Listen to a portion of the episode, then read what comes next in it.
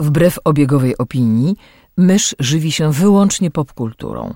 Jest zwierzęciem stadnym, które lubi dzielić się tym, co znajdzie ze światem. Jej naturalnym sposobem komunikacji jest przerywany śmiechem słowotok. Słuchacie podcastu Myszmasz.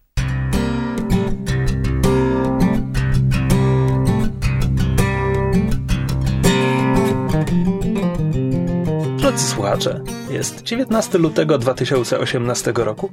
Stopiąta rocznica inauguracji Pedro Lascuraina na prezydenta Meksyku. Pedro był prezydentem przez 45 minut i jest to najkrótsza kadencja, jaką jakikolwiek prezydent kiedykolwiek pełnił. Hmm. Zapraszam do 207 odcinka podcastu Myszmasz. Cześć, jestem Krzysiek Ceran, a ze mną przy mikrofonie siedzi Mysz. Cześć! I Kamil Borek. Cześć! I dzisiaj mamy dla Was omówienie Black Panthera jako najważniejszej dla nas premiery tygodnia. W związku z tym klub filmowy Myszmasza będzie przesunięty o jeden odcinek. Mhm. Ale powrócimy do niego wkrótce. Tak, ale najpierw e, newsy, a że no, jesteśmy teraz dwutygodnikiem, to się tego zebrało, a że jeszcze po drodze był Super Bowl, to e, latoś trailerami obrodziło. Tak.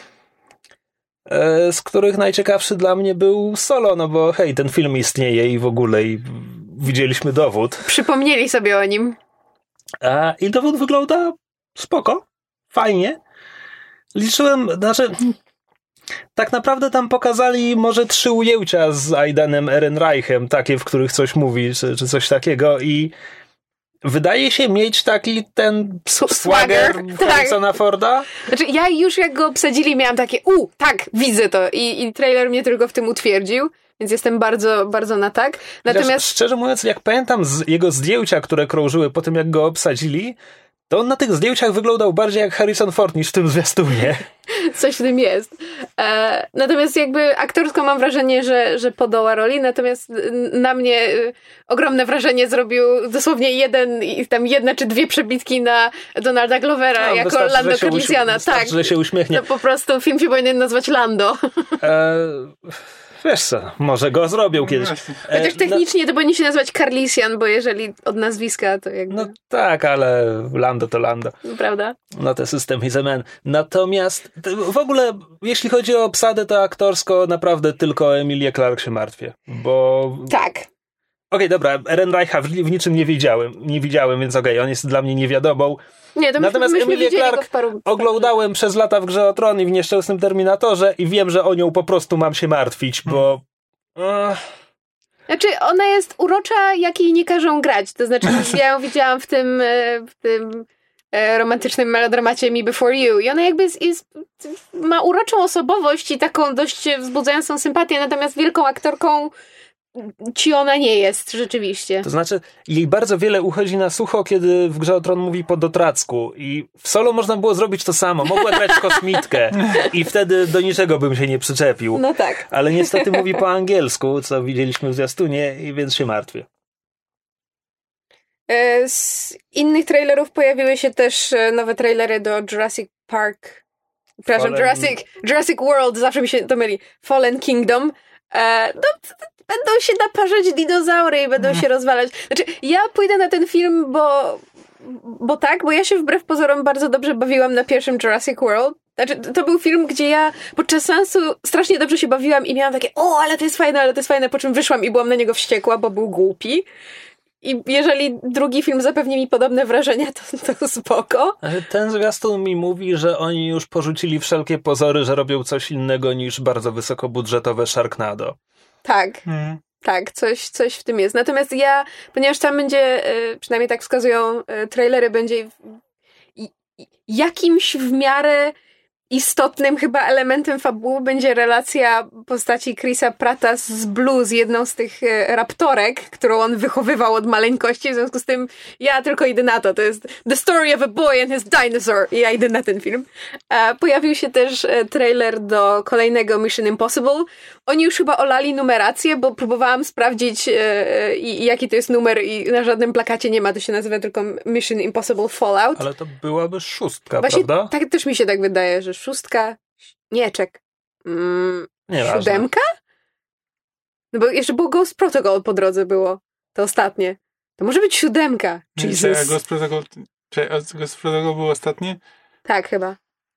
No dobra, to, to naprawdę nie jest ważne. Tak, no ale jakby biorąc pod uwagę, y, słyszycie jakie mamy problemy z przypomnieniem znaczy, sobie ile było ja, części? Ja nie widziałem żadnej po, po drugiej, mnie nie obchodzi ten cykl. Nie, to, to w sumie przestałeś w, w dobrym momencie. E, natomiast ja, ja nadal oglądam te filmy z dużą sympatią, a z nie, kolei... Czwórka i piątka były fajne. Nie, jakby te, się, te filmy się dobrze ogląda. To, co robią, robią, robią bardzo przyzwoicie. Tom Cruise dzielnie, mimo coraz bardziej zaawansowanego wieku, dzielnie robi wszystkie swoje własne podpisy kaskaderskie i niedługo zginie przez to, znając życie. E, natomiast e, też będzie Rebecca Ferguson, która mi się bardzo po, po podobała mm. w poprzednich częściach. Ona chyba już teraz gra, w, gra więcej niż jednej, czy ona właśnie doszła w ostatniej. God damn it, there's too many movies e, z serii Mission Impossible.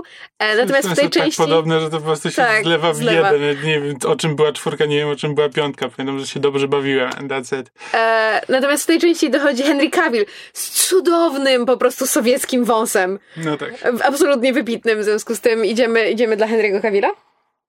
No i pojawiły się jeszcze trailery do Avengers Infinity War. E... No to taki króciutki, taka. No, tak. Pocz, pocztówka. Pocztówka, no ale jakby e... niektórzy mają hype, niektórzy nie mają hype'u, no, no Tak, lepiej, no, lepiej widać się. nowe tarcze kapitana. Tak, give this man a shield. E... I brody, dużo brud. W brud, w brud. Przepraszam. I'm hilarious. E... I z innych ciekawych trailerów, e, bo też serialowe e, trailery się pojawiają w trakcie Super Bowlu, pojawił się trailer, e, a właściwie teaser taki bardzo, że tak powiem, dużo sugerujący, mało mówiący. Trailer do serialu um, stacji Hulu. Znaczy mówię stacji, serwisu streamingującego. Streamingowego? Jak się mówi? Streamingowego. Streamingowego. Dziękuję. Hulu pod tytułem Castle Rock, który jest z tego co zrozumiałam, historią powstałą ze zlepków wątków z różnych książek Stephena Kinga. Więc są tam nawiązania są do, do Shawshank, do It, w sensie to, do, do różnych jego książek. Czy to jest ten serial, w którym Roland e, rozwali It jednym strzałem ze swoich e, rewolwerów wytopionych z Excalibura? I wish, ale e, zobaczymy jak to będzie. Natomiast trailer, e, teaser wygląda e, interesująco, jakby ma być, ma być w konwencji horroru, ma całkiem fajną, interesującą obsadę z tych takich jakby aktorów charakterystycznych, którzy zazwyczaj grają na drugim planie, a tutaj będą e, z tego co zrozumiałam, będzie jakiś taki ensemble piece trochę bardziej. E, wygląda ciekawie. Ja w każdym razie jestem za, zainteresowana, bo bardzo mi się podoba, że e, z roku na rok mamy coraz więcej stricte horrorowych seriali. One, mam wrażenie, że to dobrze się sprawdza. Z serialowych zwiastunów była też zajawka drugiego sezonu Westworld, taka dość długa. Tak, która mimo to nic mi nie powiedziała o tym, co no, się będzie działo w tym drugim sezonie. Roboty będą strzelać do ludzi. Tak, Są ro... ładne ujęcia z robobizonami szarżującymi na ochronę kompleksu. Tak. Znaczy, trochę to wygląda tak, jakby miała się sytuacja odwrócić i jakby roboty zamkną ludzi w Westworldzie i będą się nimi bawić, ale tak. Znaczy, biorąc pod uwagę obsadę serialu i, i, wysoki poziom aktorstwa, który w nim był, to jakby ja i tak będę oglądać. Natomiast y, mieliśmy... Znaczy, ja pewnie go obejrzę, ale powiem ci, że te ileś miesięcy, rok po poprzednim, ja nie pamiętam, kiedy on się skończył, to jest serial, o którym ja w ogóle nie myślę. Tak. I... E, a jeszcze mieliśmy tę sytuację, którą mam wrażenie, że omawialiśmy w podcaście, e, gdzie twórcy e, przyznali się, że gdzieś w internecie ktoś rozgryzł, jaki ma być plotline drugiego sezonu, w związku z tym e, w serial wróci później, bo oni muszą przepisać ten drugi sezon, bo nie ma tak, żeby ludzie zgadli. I, i chyba mieliśmy dyskusję na mhm. temat tego, jakby... Tak, jakie to jest jak, strasznie to jest głupie, Jakie tak. to jest głupie, tak. W związku z tym ja nadal mam duże obawy co do fabuły, natomiast dla, dla samej obsady E, dla, dla e, Evan Rachel Wood, którą, w której się kocham od lat, miłością ogromnie nieszczęśliwą e, i bardzo lubię ją oglądać na ekranie, to przynajmniej dla niej idę. Sandy Newton też będę oglądać. Bo z kolei nie wiem, czy w drugim sezonie pojawi się mój ukochany Ben Barnes. Być może go już nie będzie. Nie wiem, nie, nie wiem, jak ten drugi sezon będzie miał strukturę, czy będziemy mieli e, które postacie powrócą. Mhm. No to jest. Widziałaś pani Shera? Nie. Tam jest dużo Bena Barnesa. Wiem, ale do Punishera się przymierza. Kompletnie zapomniałem o Punisherze. Ale skoro mówimy o Punisherze, um, pojawił się również trailer do kolejnego y, serialu Marvela, właściwie już istniejącego, ale drugiego sezonu, e, pojawił się trailer do drugiego sezonu Jessica Jones. Dun, dun, dun. Tak, i to tyle najwyraźniej. Koledzy nie mają nic do dodania. Nie mam. Nie, no to jest tak naprawdę wszystko to, co wiedzieliśmy. Nie wiem, jakieś tak oglądałem ten trailer, no tak, na drugi sezon Jessica Jones. Mniej więcej to, czego się spodziewałem po drugim sezonie Jessica Jones. Znaczy, z tego co zrozumiałam z trailera, mają. y, Jessica będzie e, głębiej wnikać i próbować rozwikłać swoje e, pochodzenie, to znaczy jakby dlaczego jest jaka jest, skąd ma te moce, kto jej to zrobił, po co i tak dalej. Więc może być ciekawie, to znaczy jakby. Znaczy, dla mnie to jest o, o tyle dziwne, że jakby pierwszy sezon, mam wrażenie, w ogóle to olewał. Jakby ten, ten, Mhm. ten ona, ona jakby I wyszło mu to na dobre. No tak, właśnie- ona, ona jakby to zaakceptowała. Ona, ona już była na zasadzie, okej, zrobili mi to, jebie mnie to, idziemy. Po prostu jakby muszę żyć swoim Mhm. życiem, radzę sobie jak mogę. I w sumie mi się to nawet podobało. Na zasadzie już zostawmy te biedne, maltretowane dzieci w tych, nie wiem, laboratoriach, którym robią jakieś złe rzeczy. I teraz wracanie do tego w tym drugim Czy- sezonie. Z jednej strony rozumiem potrzebę rozpracowania swojej wewnętrznej traumy, zwłaszcza po tym, co się działo w pierwszym sezonie, a z drugiej strony jest tyle jakby innych kierunków, w którym można to było pociągnąć po tym pierwszym sezonie. No, to jest też trochę tak jakby, wiesz, w pierwszym sezonie mi się podobało to, że no nie ma origin story, nie przejmujemy się origin story, było, minęło, koniec. A teraz twórcy mówią, nie, jest origin story, tylko po prostu przesunęliśmy go na drugi sezon. Tak. I tak, no okej, ale czy ktokolwiek o to prosił? Nie wiem, no zobaczymy. Zwłaszcza, zwłaszcza, że w pierwszym sezonie miałeś origin story w retrospekcji. No był wypadek, po, wypad, po wypadku Jessica jest u tej adoptowanej rodziny, odkrywa moce. To jest jej origin story, jakby tam... Mm, Mm. No, zobaczymy. Znaczy, biorąc pod uwagę, że jakby to, co dla mnie najmocniej przemawia za tym, żeby mimo wszystko mm, pozostać, że tak powiem, otwartym na ten, na ten drugi sezon i go nie skreślać z góry, to jest to, że jakby Jessica Jones jako serial o, e, o, o bohaterce, która właśnie radzi sobie z, z traumą, z, z PTSD, z, prawda, z całą sytuacją z e, Purple Manem, dobrze mówię? Mhm. E, postacią graną przez, y, brawurowo przez Davida Tennanta. E, Killjoy, o, tak on się nazywał, próbowałam sobie imię Killgrave. There it is! Prawie dobrze. jeżeli- Killjoy, też dobrze. E, Killgrave'em, dziękuję. E, jakby biorąc pod uwagę, o czym jest serial i o czym, na czym się skupia, na jakich wątkach, jak właśnie e, rozpracowuje traumę bohaterki, no to jakby pójście dalej w tym kierunku w drugim sezonie, jakby pod względem takim emocjonalnym i pod względem tego, na czym twórcy chcą się skupić, na czym im zależy, jakie wątki są dla nich ważne i jakie też wątki jakby e, patrząc na, na reakcję publiczności, zwłaszcza żeńskiej, e, były też dla nich istotne, że jakby takie treści się wreszcie w serialu pojawiają i są, są e, pokazywane i omawiane w sposób, który jest dla nich prawdziwy i dla nich ważny.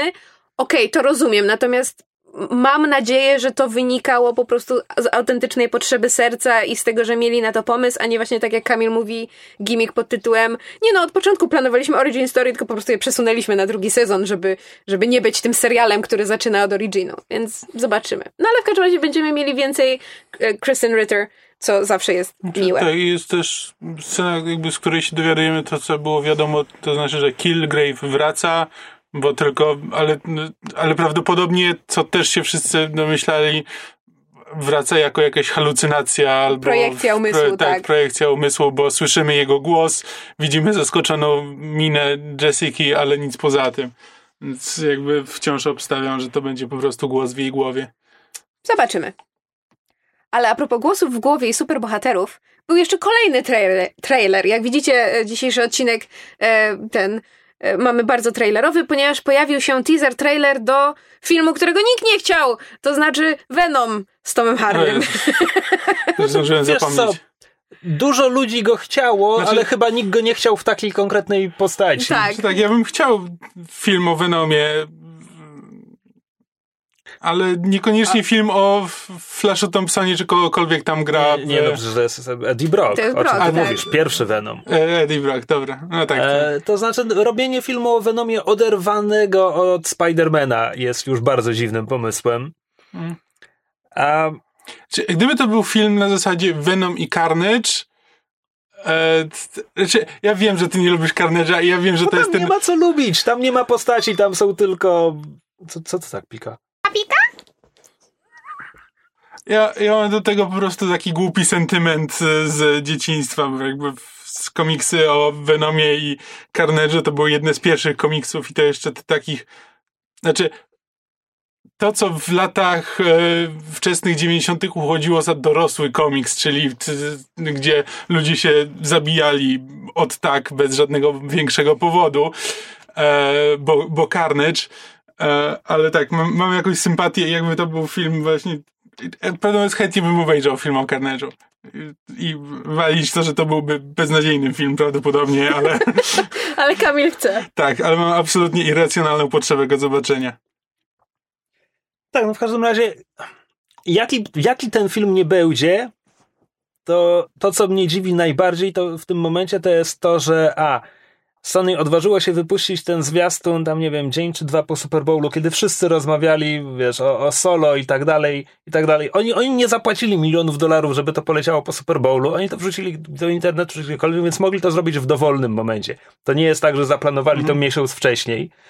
E, A nawet jak już się na to odważyli, to czemu, czemu wypuścili coś, co wygląda jakby ktoś zmontował na kolanie, wycinając kawałki z filmu, niskobudżetowego filmu klasy B? Znaczy to w ogóle wygląda jak fan film o Venomie. Po prostu gdyby nie to, że tam jest Tom Hardy, to to by wyglądało jak po prostu jakiś YouTube'owy fan film. No tam zasadniczo nie ma nic ciekawego. Nie widać Venoma, widać tylko symbiot przez e, ułamek sekundy e, w, w jakiejś probówce i potem początek przemiany Broka. E, Tyle. E, No, w każdym razie tak. Nasza opinia jest zg- zgodna z resztą internetu, czyli. Mm, Nie jest to jednak jedyny superbohater, e, który miał trailer, bo pojawił się trailer do drugiego Deadpoola. E, Mhm. Znaczy, drugi trailer do drugiego Deadpoola. tak, Pierwszy, w którym widać Cable'a. tak. E, I tak jak Krzysiek mówił, że Venom wygląda jak sklejony z różnych przypadkowych scen, przy Deadpoolu miałam trochę podobne wrażenie, znaczy on ma tę taką zabawną kla- klamrę narracyjną, którą, której można się było spodziewać po jakby po Deadpoolu, ale w sumie niewiele mówi. Znaczy pokazuje zajebiste sceny walki, kiedy, prawda, właśnie Cable i Domino strzelają do ludzi i ta Teenage Ninja Nega- Warhead Negasonic Machine. Teenage Warhead. Tak. właśnie. Teenage Ninja Warhead Machine. To przecież jej imię powstało mniej więcej na takiej Teenage zasadzie. Ninja Warhead Machine. Nie, nie zmieści się. Spadajcie. E, też, też wygląda, że tak powiem, super i jakby ja się bardzo cieszę na film. Pierwszy Deadpool mi się, mi się podobał. Natomiast też dużo, dużo o fabule, no nie wiemy, no, no będzie Cable. No Josh Brolin wygląda spoko. Ba, właśnie, Krzysiu, to jest Josh Brolin. Jakbyś, żebyś już pamiętał, To który pan mówię, jest w- który. W tym momencie pamiętam, bo mówię, widziałem Mother z Bardemem i Brolin będzie w Deadpoolu. Teraz to pamiętam, zapytasz mnie za rok i... W związku z tym teraz tym trzecim, którego wyparłeś jest Jeffrey Dean Morgan. E, tak, Dobrze. Brolin jest też Thanosem, prawda? Tak, tak.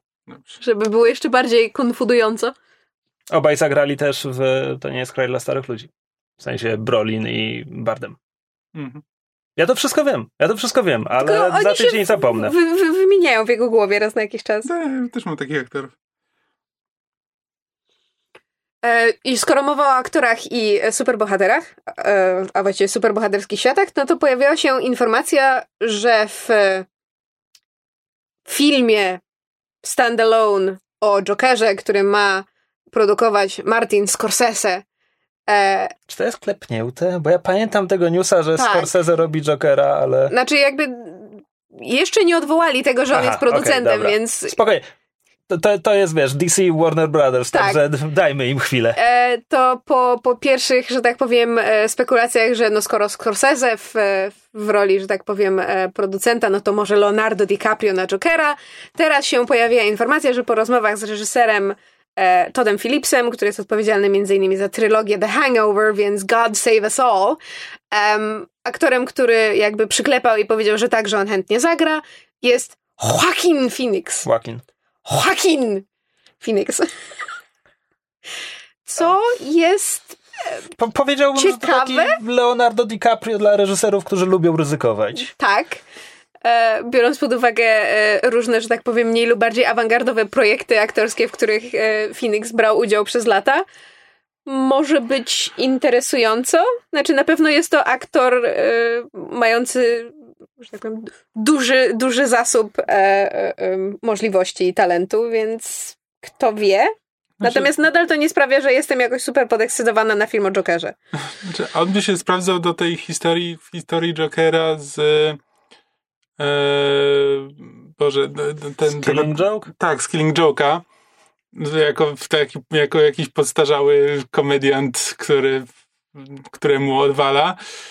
E, nie wiem, jaka ma być historia w tym filmie. To ma być film gangsterski o tym, jak Joker dochodzi na szczyty półświadka Gotham. Przynajmniej takie było jednozdaniowe podsumowanie, kiedy, kiedy pojawiła się wiadomość, że w ogóle robią Hmm. taki film. E, trochę na gangstera ten Joaquin Phoenix nie bardzo Słuchaj, pasuje, ale... Jest aktorem, aktorzy są od tego, żeby to zagrać. No. Nie, no, jasne, że tak. E, Nie, ja bardzo lubię Joaquina Phoenixa. Bardzo, bardzo się, jakby to jest dobry aktor do tego typu rzeczy i mam nadzieję, że się sprawdzi. Tak. Co nie zmienia faktu, że nadal e, wszystko się może wydarzyć, ponieważ tak jak Krzysiek słusznie zauważył, to jest DC, Warner Brothers and anything goes! Mhm. Więc pożyjemy, zobaczymy. Może się jeszcze okazać, że będzie Jokera grał, nie wiem, komputerowo przywrócony do życia Heath Ledger po powody. Na tym etapie już nic mnie nie zdziwi. E, ale skoro mowa o Batmanie, wrzucaliśmy na e, fanpage Myszmasza trailer japoński do animacji e, Batman Ninja. tak, i, i jeśli e, słowo japoński i ninja wam, że tak powiem, malują pewien konkretny obraz w głowie, to się nie mylicie. Natomiast teraz Znaczy, pojawił jest, się... jest, po prostu to jest japońska produkcja tam we współpracy z Warner Brothers. Pełne, pełne anime i tak dalej. Komputerowe takie. Animowane komputerowo No w sposób, który ma udawać tradycyjną ręczną animację, przez co czasami wygląda koszmarnie. Mhm. A teraz pojawił się trailer e, anglojęzyczny, znaczy w sensie English dub, e, więc mogliśmy usłyszeć e, No właśnie, nie, fragmenty głosów. nie, nie, nie, nie ekscytują mnie te głosy. Znaczy jakby, e, bo to jest, tam jest Roger Craig Smith jako Batman, który gra głównie, na przykład można go kojarzyć jako Ezio z, z gier Assassin's Creed. E, Jokera będzie grał Tony Hale z Arrested Development i e, VIP, ten aktor charakterystyczny, co jest ciekawe i w sumie się zastanawiam, dlaczego nie wzięli Marka Hamila. Czy on był zajęty Gwiezdnymi Wojnami? Nie, What wiesz co, e, Ma- Mark Hamill nie dubbinguje już Jokera Już nie? absolutnie we wszystkim. Nie.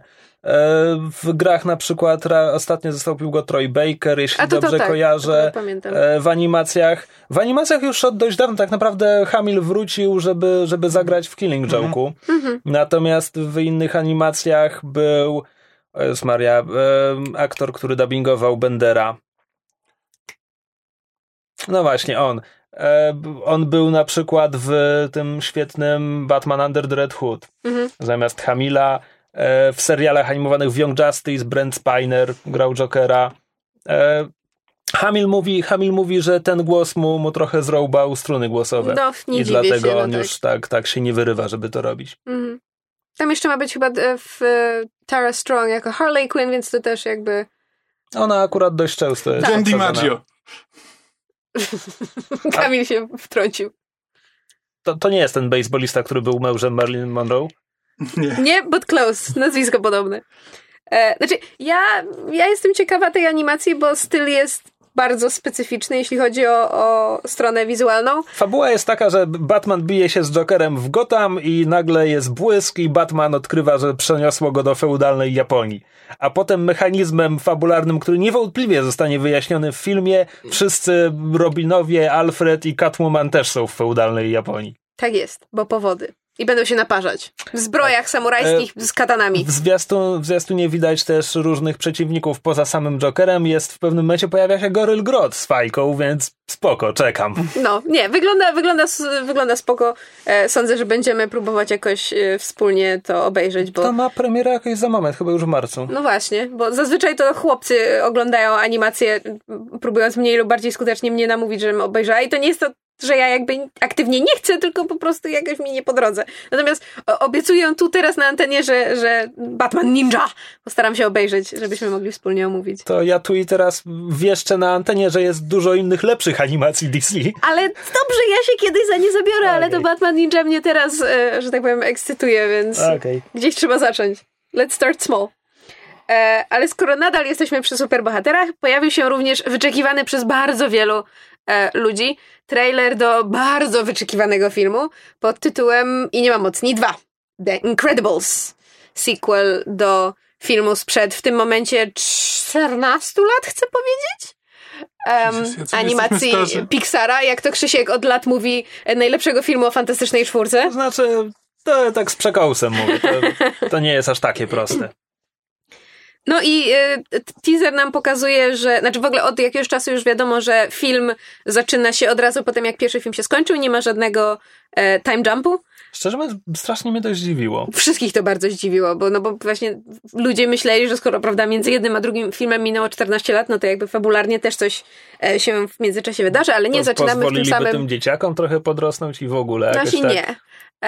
Natomiast może i dobrze się stało, bo wynika z, z trailerów, że e, ponieważ nadal są jakby bycie superbohaterem nadal jest w świecie i nie ma mocnych zabronione, ale tam jakiś biznesmen znajduje jakąś, jakiś loophole, tak żeby e, pozwolić Elastigirl, czyli jakby matce tej rodziny, e, wrócić do superbohaterskich obowiązków, no ale w związku z tym ojciec rodziny, e, pan i nie ma mocny, musi zostać w domu, żeby opiekować się dziećmi, czyli tam nastoletnią córką, młodym synem i niemowlęciem, które jest które ma moce. Tak, jest kłopotliwe, bo ma moce, które są różne i e, ono samo ich nie kontroluje. Co wiemy z poprzedniego filmu. Tak, e, tylko tutaj to już ma, że tak powiem, o wiele większy e, zakres. E, no i z tego, co, co trailer pokazuje, czy teaser pokazuje, e, wygląda na to, że, że, że jakby to będzie film o stay at home dad, który jest byłym superbohaterem i musi się zajmować swoimi superbohaterskimi dziećmi. I mnie to strasznie jara, bo to jest tak fajny pomysł na film pod tytułem tak, matka poszła w cholerę i będzie ratować świat, a ojciec zostaje w domu i będzie się opiekować dziećmi. And we don't have movies like that. Ja bardzo chcę taki film. 11 na 10 will watch. This is the future the liberals want. Więc tak, ja się jaram, mam nadzieję, że wy też się jaracie. Mam nadzieję, że będzie super. Wygląda spoko. No, i tak. No i chyba ostatnim dużym newsem e, jest informacja, którą, którą podał e, Disney do spółki z Lucasfilmem i Kathleen Kennedy, kto tam jeszcze odpowiada za decyzję, że e, David Benioff i DB Weiss, nie wiem za co DB odpowiada, czyli, czyli, twórcy, czyli twórcy serialowej gry o Tron, a indywidualnie Benioff e, napisał powieść i scenariusz do filmu 25 godzina na przykład. A także X-Men Origins Wolverine, więc, że tak powiem, w człowieku zawiera się pełnia dobra i absolutne zło. Tak? Każdy z nas ma to w sobie i David Benioff dobrze to uosabia. E, no więc e, ci panowie będą odpowiadać za następną serię Gwiezdnych Wojen. Przy czym ten news nie do końca określa, co ma, e, co ma na myśli przez serię. No bo w tym momencie wiemy, że za, za dwa lata, za dwa lata będzie epizod dziewiąty. Potem na razie z filmów e, tych pojedynczych jest po solo już nie ma oficjalnie niczego mhm. zapowiedzianego. Wszyscy mówią, że następny będzie solowy film o Obi-Wanie, ale nikt tego głośno nie powiedział. Póki Ewan McGregor jest jeszcze młody, błagam. Znaczy, no on spokojnie ma jeszcze 20 lat, żeby zagrać tę rolę ponownie i, i wciąż się to zmieści. Ja wiem, bo jeszcze trochę do Aleka Guinnessa mu brakuje, but still. Korzystajcie póki możecie. Chociaż e... on z każdym rokiem robi się coraz przystojniejszy, so. Mm. Mam w sumie i tak, i tak dobrze. Tak, oficjalnie wiemy, że Ryan Johnson stworzy jakąś swoją trylogię i to nie będą numerowane epizody. Tak, zupełnie Nawet gdzie nie. Z dala, z dala od wszystkich wydarzeń I, na, I nawet nie wiemy, na ile to ma być, że tak powiem, koherentna trylogia, na ile te trzy filmy mają tworzyć jedną historię. No a Benioff i Weiss dostali serię. I nawet nie ma mowy o tym, że oni też zrobią trylogię czy coś takiego, tylko zrobią ileś filmów. Mhm. W związku z tym ja się teraz zastanawiam, no bo zakładałem, że trylogia Ryana Johnsona to jest to, co zastąpi numerowane epizody dalej i pomiędzy nimi będą solowe filmy. Teraz to trochę wygląda tak, że jakby kończy się saga Skywalkerów, zaczynamy nową sagę, którą będą robić Benioff i Weiss, a właśnie te, ta trylogia Johnsona będzie tym filerem pomiędzy. Może. Albo, i być może wszyscy będziemy musieli się z tym pogodzić prędzej czy później. Disney, jak wiemy, robi Marvele, tak? A Marvel od paru lat wprowadza trzy filmy rocznie. Więc Mhm. Mhm. czy Gwiezdne Wojny też się zmultiplikują? Nie wykluczałbym tego. Być, być może za parę lat nie będziemy dostawać Gwiezdnych Wojen raz do roku, tylko raz na pół roku albo co trzeci czwartek. Wow. pierwszy czwartek miesiąca.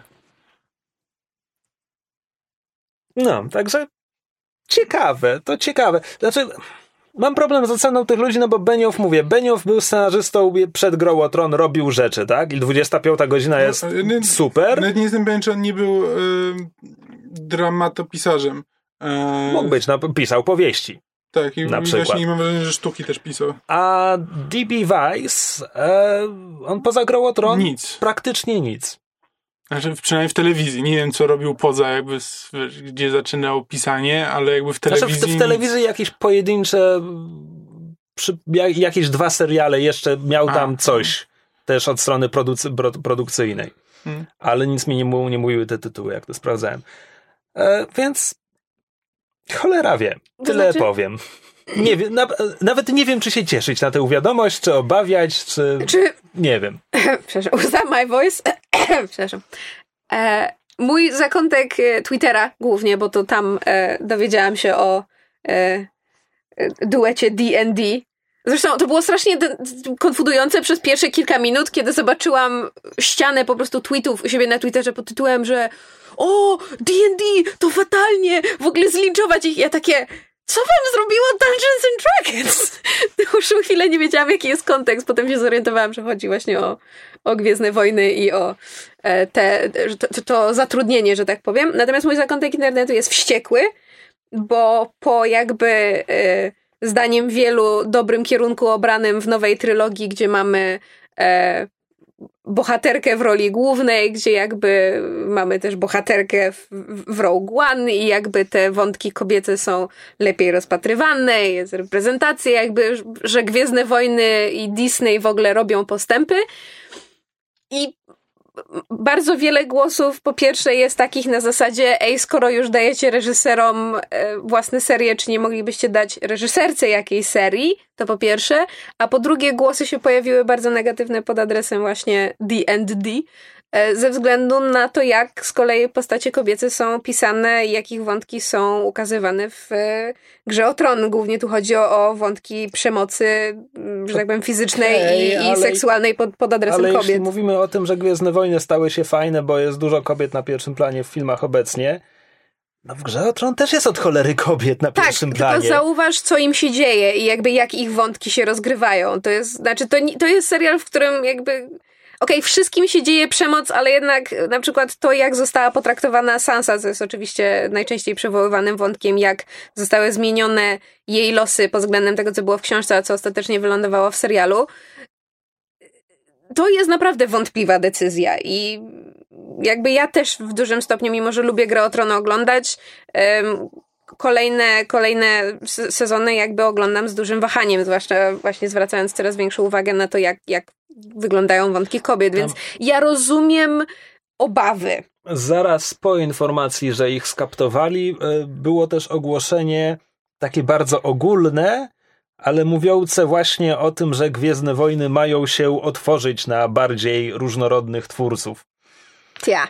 E, wiesz Two, co, two white guys. Kathleen Kennedy Znaczy- to jakby obiecuje już od lat. Wiesz co, E, ja się na przykład nie zdziwię, jeśli Benioff i Weiss będą robić to, co robią przy Grze o Tron, czyli napiszą scenariusz i będą produkować, ale e, na ja- reżyserię ja, wezmą też, ja, też pode, ja też podejrzewam, że oni nie będą tego reżyserować. No, miejmy nadzieję, że w takim razie wezmą im jak, jak, jak, może tym- jakąś kobietę, która tym, ich czekaj. utemperuje. Czekaj, no bo ja, ja jednak muszę to powiedzieć, ale tak, okej, Gwiezdne Wojny obecnie reżyserują J.J. Abrams, Ryan Johnson, e, Edwards, kto reżyserował Rogue One? Wita? Przepraszam, ja zawsze zapominam. Któryś z nich? Tak, ale na górze od Ga- lat jest Kathleen Edwards. Kennedy. Jakby Gwiezdne Wojny w tym momencie jako cykl to jest coś, co robi Kathleen Kennedy. Tak, i mimo to straight white men. No jakby, ja ja ci Ale tylko odpowiadają przed kobietą. ale ja ci tylko przekazuję w kurw internetu. Okej. Don't shout it at me, shout it at them. Oni ci odkrzykną swoje, bo ta, takie dyskusje też już widziałam. No Właśnie jakby w, kontekście też tego właśnie otwierania się Disneya. Znaczy jakby ja wiem, że oni to ujmę to muszą tak. robić powoli, ale jakby... Uj, uj, ujmę to jeszcze tak. Fakt, co się stało z reżyserią solo, to jest właśnie. To jest to, co uosabia, że Kathleen Kennedy powiedziała: Hej, nie, wy to robicie źle, przestajecie to robić. Jakby. Gwiezdne wojny robi kobieta, tylko rękoma mężczyzn. I czy to nie jest najbardziej feministyczna rzecz na świecie? Jezus Maria. Ja z wami nie mogę. Jestem w mniejszości. Pomocy. Jestem tłamszona. Dobrze. E, Przejdźmy w takim razie może z tych drażliwych tematów na e, e, hopefully mniej drażliwe tematy. Mianowicie, Krzysztofie, byłeś w kinie ostatnio. Parokrotnie. E, tak, byłem w kinie na dwóch filmach i jednym z tych filmów był Disaster Artist, film, na który mam wrażenie internet strasznie czekał od dawna, a który, który dotyczy tego, jak e, czemu chciałem go nazwać Harym, jak Tommy Wiseau e, kręcił The Room. To teraz pytanie kontrolne. Room, The Czy Room. Który z tych filmów ma D w tytule? ten ma chyba The.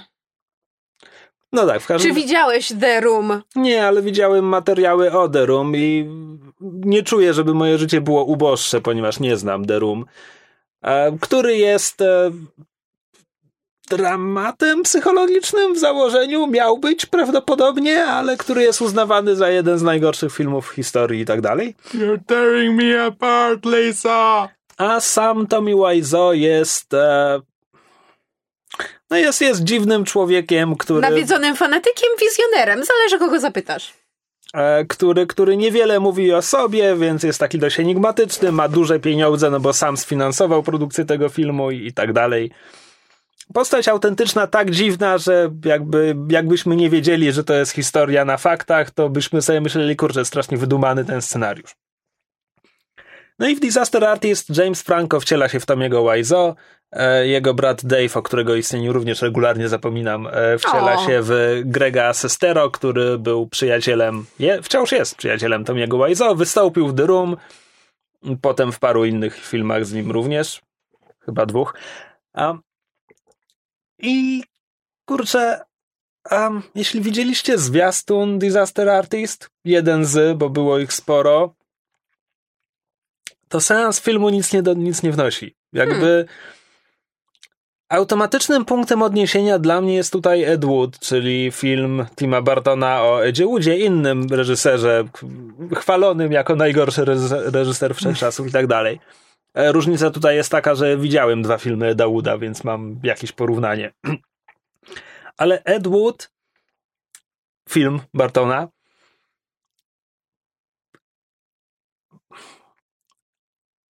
on trochę stawiał Eda Wooda na piedestale, tak? Był przy tym bardzo zabawnym filmem, tak? No bo to jest kompletne beztalencie, które myśli, że jest obdarzone wizją i tak dalej. I, I to było pokazane w zabawny sposób. Ale było też jakieś takie bardziej ludzkie i ciepłe i ostatecznie miałem wrażenie, że jest to film o czymś więcej niż tylko o człowieku, który robił fatalne filmy. do jakimś niezrozumieniu albo coś takiego. Coś takiego, tak. Mhm.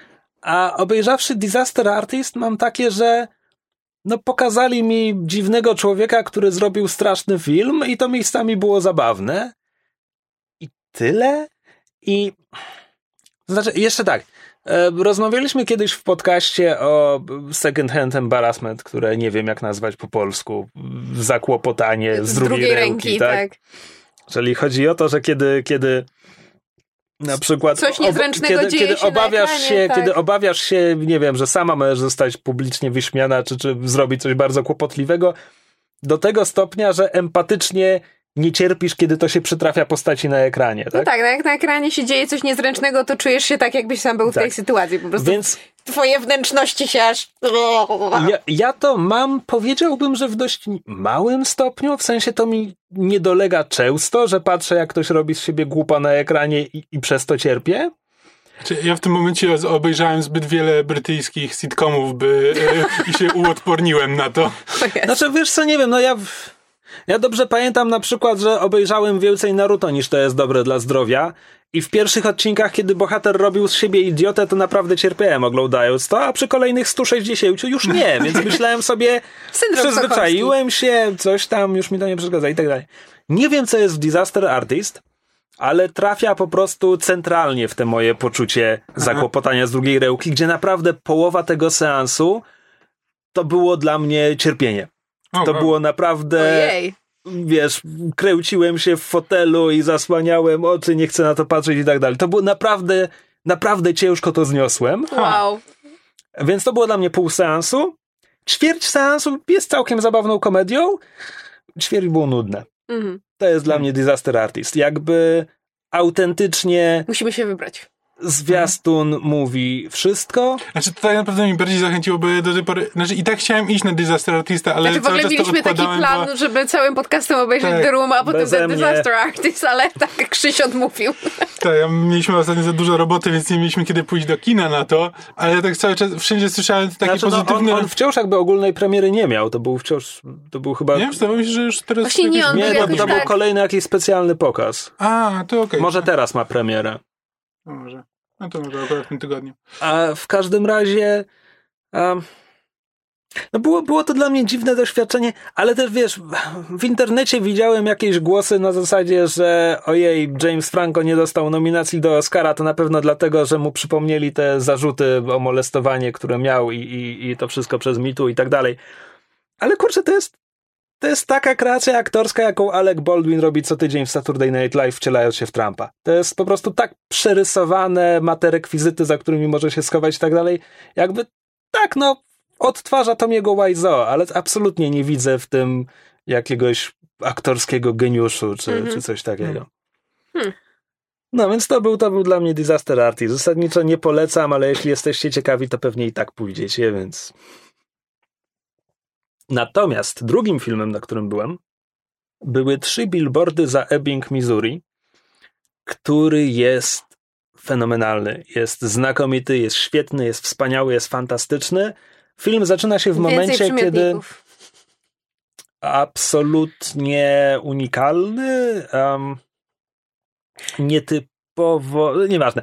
A Frances McDormand gra matkę, e, której córka została zamordowana i parę miesięcy po tym wydarzeniu wykupuje tytułowe trzy billboardy za Ebbing, Missouri, Gdzie mieszka, jak się gdzie domyślam. mieszka, e, żeby na tych trzech billboardach zadać pytanie, jakby nikogo nie aresztowano, czemu, żeby wywrzeć presję na miejscowego szeryfa, granego przez Woody'ego Harrelsona. I to jest wszystko, co ja wiedziałem idąc do kina. I to jest dobra dawka wiedzy, e, żeby, żeby nie wiedzieć więcej. Ale żeby nie było, że ktoś będzie negatywnie zaskoczony, bo ja byłem absolutnie pozytywnie zaskoczony. Żeby nie było, że ktoś będzie negatywnie zaskoczony, bo pójdzie i będzie się spodziewał czegoś innego i wyjdzie rozczarowany. To jest film o tym, jak ta wkurzona na cały świat matka, nie bez powodu oczywiście, coś robi, żeby skanalizować ten gniew, tak? Żeby popchnąć tego szeryfa. Który zostaje postawiony, bo to nie jest tak, że on jest leniwy czy skorumpowany. To nie jest tak, że on nie chce rozwiązać tej sprawy, tylko po prostu nie ma żadnych śladów, nie ma z której strony tego ugryźć.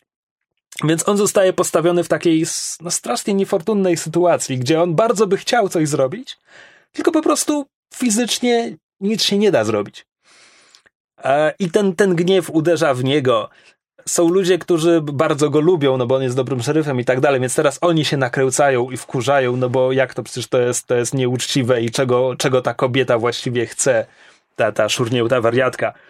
Więc to jest film o tym, jak ten gniew rozlewa się po tej społeczności, prowadzi do pewnych mniej lub bardziej pochopnych działań i konsekwencji tych działań i tak dalej. To jest taka nakręcająca się lawina spiral, lawina spiral. Mhm. Nie jest to film. To jest film, w którym pada pytanie, kto zamordował, ale to nie jest film o szukaniu odpowiedzi na to pytanie. Mhm. To nie jest thriller detektywistyczny, kryminalny. Nie, to jest film o tej społeczności. Nie posunąłbym się do nazwania go komediodramatem, bo to jest dramat, ale jest to dramat, w którym jest wiele śmiesznych kwestii i scen.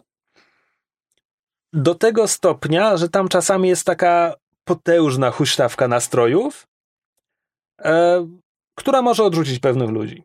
Jakby mnie to bardzo kupiło, mnie to zaskakiwało pozytywnie ze sceny na scenę i tak dalej. I tak jak pisałem na fanpage'u, ponieważ szedłem na film znając tylko te, to jednozdaniowe podsumowanie pierwszego aktu, nazwijmy to, e, nie miałem pojęcia, kto go napisał i wyreżyserował. A zrobił to gość, który napisał i wyreżyserował na przykład In Bruges, czyli najpierw strzelaj, a potem zwiedzaj po polsku, za jakieś -hmm. grzechy, które, od razu to powiem, jest o klasę albo nawet parę klas słabszym filmem, natomiast również zawierało tę miksturę komedii i dramatu, którą, mm. którą znajdziemy w Ebbing. Mm, potem nie obejrzałem Siedmiu Psychopatów, jego następnego filmu, jakoś, jakoś przegapiłem, e, ale zdecydowanie widzę jakby, widzę co łączy jego filmy. I to, to właściwie tyle. No dodam jeszcze, że Frances McDormand jest fenomenalna i po prostu jeśli, jeśli nie dostanie Oscara, to ten kto, kto, Wstanę i wyjdę. Kto, ktokolwiek go dostanie, powinien go zjeść ze wstydu, bo jakby McDormand jest rewelacyjna. Sam Rockwell też jest Woody, Harrel, Woody Harrelson jest świetny w tej roli szeryfa. Jakoś ja dość często zapominam, że on potrafi grać, że nie jest dobrym mhm. aktorem, bo on występuje w takich rzeczach, które tak, zasadniczo tego nie wymagają. Tak, on ostatnio dostaje rolę głównie ekscentrycznych e, no właśnie. Tak. Panów tak. w średnim wieku. Tak, teraz, teraz niedługo zobaczymy go w solo i jakoś też nie spodziewam się, żeby zagrał coś poza Woody Harrelson mm. numer drugi. A tak, e, sam Rockwell gra, gra jednego z jego, z jego e, pracowników, jednego z policjantów i też jest, też jest bardzo dobry. Zresztą on się trochę zmienił fizycznie do roli, więc tak można, można go nie poznać. No, powiedzmy, że sam Rockwell ma taką twarz, że możesz go minąć w metrze i nie poznać, więc A nie, aktorsko jest świetny.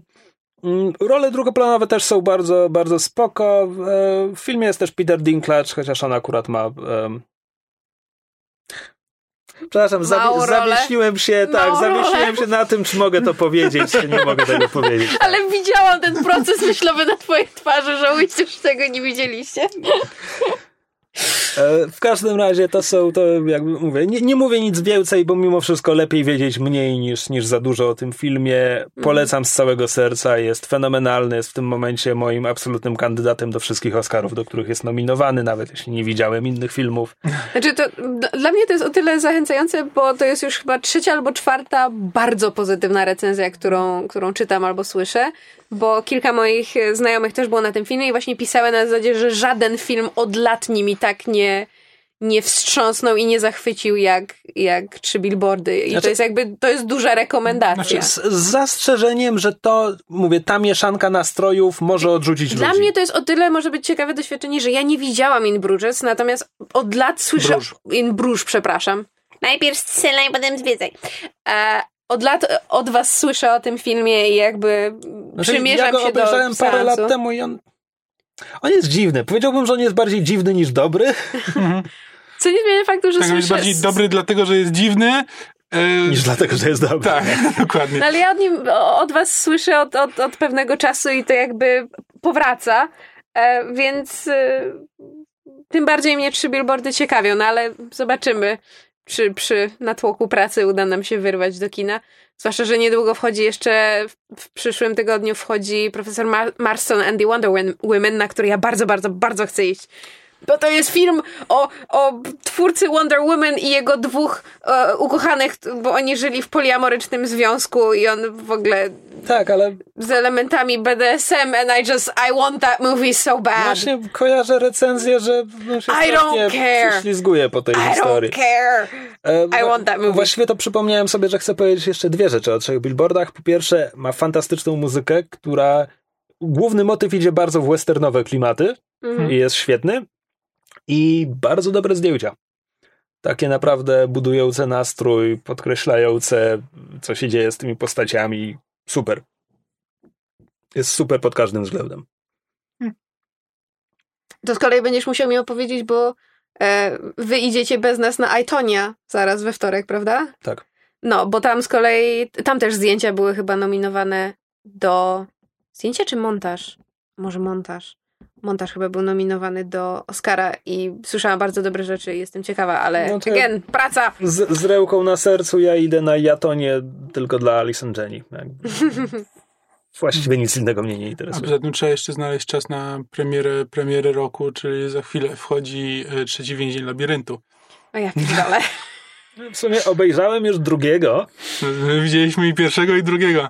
tak, why? Tylko i wyłącznie dla Dylana O'Briena. Tylko i wyłącznie. Drugi był lepszy od pierwszego. W drugim, That's not saying a lot. Nie, ale może trzeci będzie lepszy od drugiego. w drugim był Alan Tudyk przez jakieś 5 sekund. A tak. I- A może będzie w trzecim w i- takim razie w większej roli. Jak to się nazywa?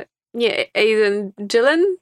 Little Fingers. Aidan, Aidan Gillen. Gillen, tak. Little, Gillen. Little Fingers gry o tron. Hmm. Tak. No, ty- ty ja idę do... Dilly dally dolly dilly. Ja, Zmieniła się w leprykuna. cio, ja idę dla O, Dylana... pot of gold. Rafter mi Lucky Charms. Okay, that both sounded Hindu and fuck all y'all. Um, ja idę dla Dylana O'Briena, bo to jest moje maleństwo i ja go wspieram, ale te filmy nie są dobre. Dobrze, ale dosyć tych dygresji. Wyście chłopcy jeszcze wspólnie widzieli ostatnio film. Nie wspólnie, osobno. Obejrzeliśmy najnowszą pełnometrażową animację DC pod tytułem e, Batman Gotham by Gaslight, czyli Gotham w świetle lamp gazowych, o ile film po polsku ukaże się pod tym samym tytułem co komiks.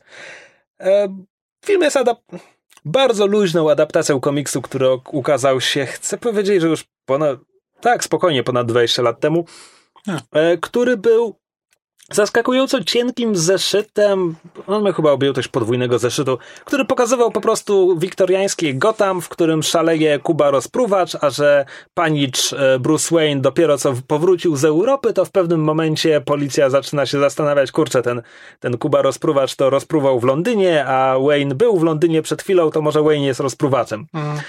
E, spoiler, nie, nie jest. Damn it! I to było zasadniczo tyle, bo to był, to był naprawdę cienki komiks i powiedziałbym, że fabułę też miał cienką. Ja go nie pamiętam już zbyt dobrze, poza tym, że zasadniczo byłem nim rozczarowany, ale, ale jakoś przed obejrzeniem filmu sięgnąłem po jakiś tekst, który go przypominał i tam było takie zdanie, że, że komiks pokazuje nam pocztówkę z wiktoriańskiego Gotham. Y, Nie bardzo można się wgryźć w zagadkę kryminalną, ponieważ komiks pokazuje nam jednego po- podsuwa nam pod nos jednego podejrzanego, który być może jest Kubą rozpruwaczem i który okazuje się być Kubą rozpruwaczem, więc nie ma tam dużej zagadki. A w związku z czym ta fabuła została w znaczny sposób rozbudowana w animacji. Ogólny zarys się zgadza, tak? To znaczy Bruce Wayne wrócił w miarę niedawno do, do Gotham po podróży po świecie, w trakcie której uczył się i szkolił. E, Padają wzmianki, że wśród jego nauczycieli byli e, Houdini, a także niewymieniony z imienia e, mentor, który zwykł mawiać, że jeśli wyeliminuje się wszystko, co niemożliwe. e, Chłe, chłe, chłe. tak, dokładnie. E, co bardzo pasuje, tak, no bo Batman, Batman od pół wieku ma na okładce ten dopisek World's Greatest Detective, tak, więc jeśli, uczynimy go autentycznie, dosłownie adeptem Sherlocka Holmesa, pewnie, to się sprawdza, nie mam z tym problemu. E, więc zarys historii się zgadza, bo w Gotham chodzi Jack i morduje kobiety, aczkolwiek w filmie zrezygnowano, w filmie chyba w ogóle nie ma mowy o, o londyńskich morderstwach, jakoś no nie, nieważne. W sensie, czy... Czy, czy, czy, no, czy pada, jest, jest powiedziane, że to jest ten sam Jack the Ripper, co był w Londynie? Czy w filmie w ogóle A. jest wzmiankowany Londyn? E, No nie wiem, jesteśmy w Gotham i w Gotham jest Kuba Rozpruwacz. Koniec. e, Tak. Natomiast e, ta fabuła została bardzo rozbudowana, bo mamy w istotnej roli dodaną Selinę Kyle, która tutaj jest, która tutaj prowadzi swój teatr, występuje na scenie i, i jest... In a catsuit. Nie. Nie, ale jest poskramiaczką lwów. A, Wiedziałam, że musi być coś. Nie widzimy tego na ekranie ale nigdy, ale, ale się, to jest była. wyjaśnienie, czemu posługuje się batem. Jasne. E, Ale poza tym jest, jest sufrażystką i jakby naciska, naciska na wierchuszkę Gotham, żeby coś zrobili w sprawie mordercy, który morduje e, kobiety z biednych dzielnic, bo gdyby mordował w bogatych dzielnicach, to na pewno już by coś zrobili. E, Do tego mamy. Znaczy, to jest w ogóle to jest e, scena w tym filmie, w którym e, Selina Kyle mówi, że nikt, się tym, nikt się tą sprawą nie zajmuje, bo on zabija kobiety. Gdyby zabijał mężczyzn, to natychmiast by się ten. Na co ten komisarz, czy, chyba z komisarzem rozmawia, czy w każdym razie ktoś, ktoś tam jej odpowiada, że nie, nie, nie, ludzie by się zainteresowali, gdyby to było w bogatych dzielnicach, a nie w biednych. to, jest dyskusja o... No nie, kobiety, mężczyźni nie, to bogaci biedni, tak? tak idzie podział. No. E, Tak, no i do tego mamy dodane jeszcze inne postaci, no bo oczywiście Batman współpracuje z Gordonem, który tutaj, on chyba, czy on ma tytuł komisarza? Tutaj nie jestem pewien, Nie bo wiem. jesteśmy w XIX wieku, więc tam posługują się jakimiś innymi chyba, chyba tytułami. E, Do tego jest e, dzi- dziwaczny, dziwaczny zwolennik teorii psychologicznych dr Hugo Strange, który pracuje w azylu Arkham i ma swoje teorie na temat Kuby Rozpruwacza.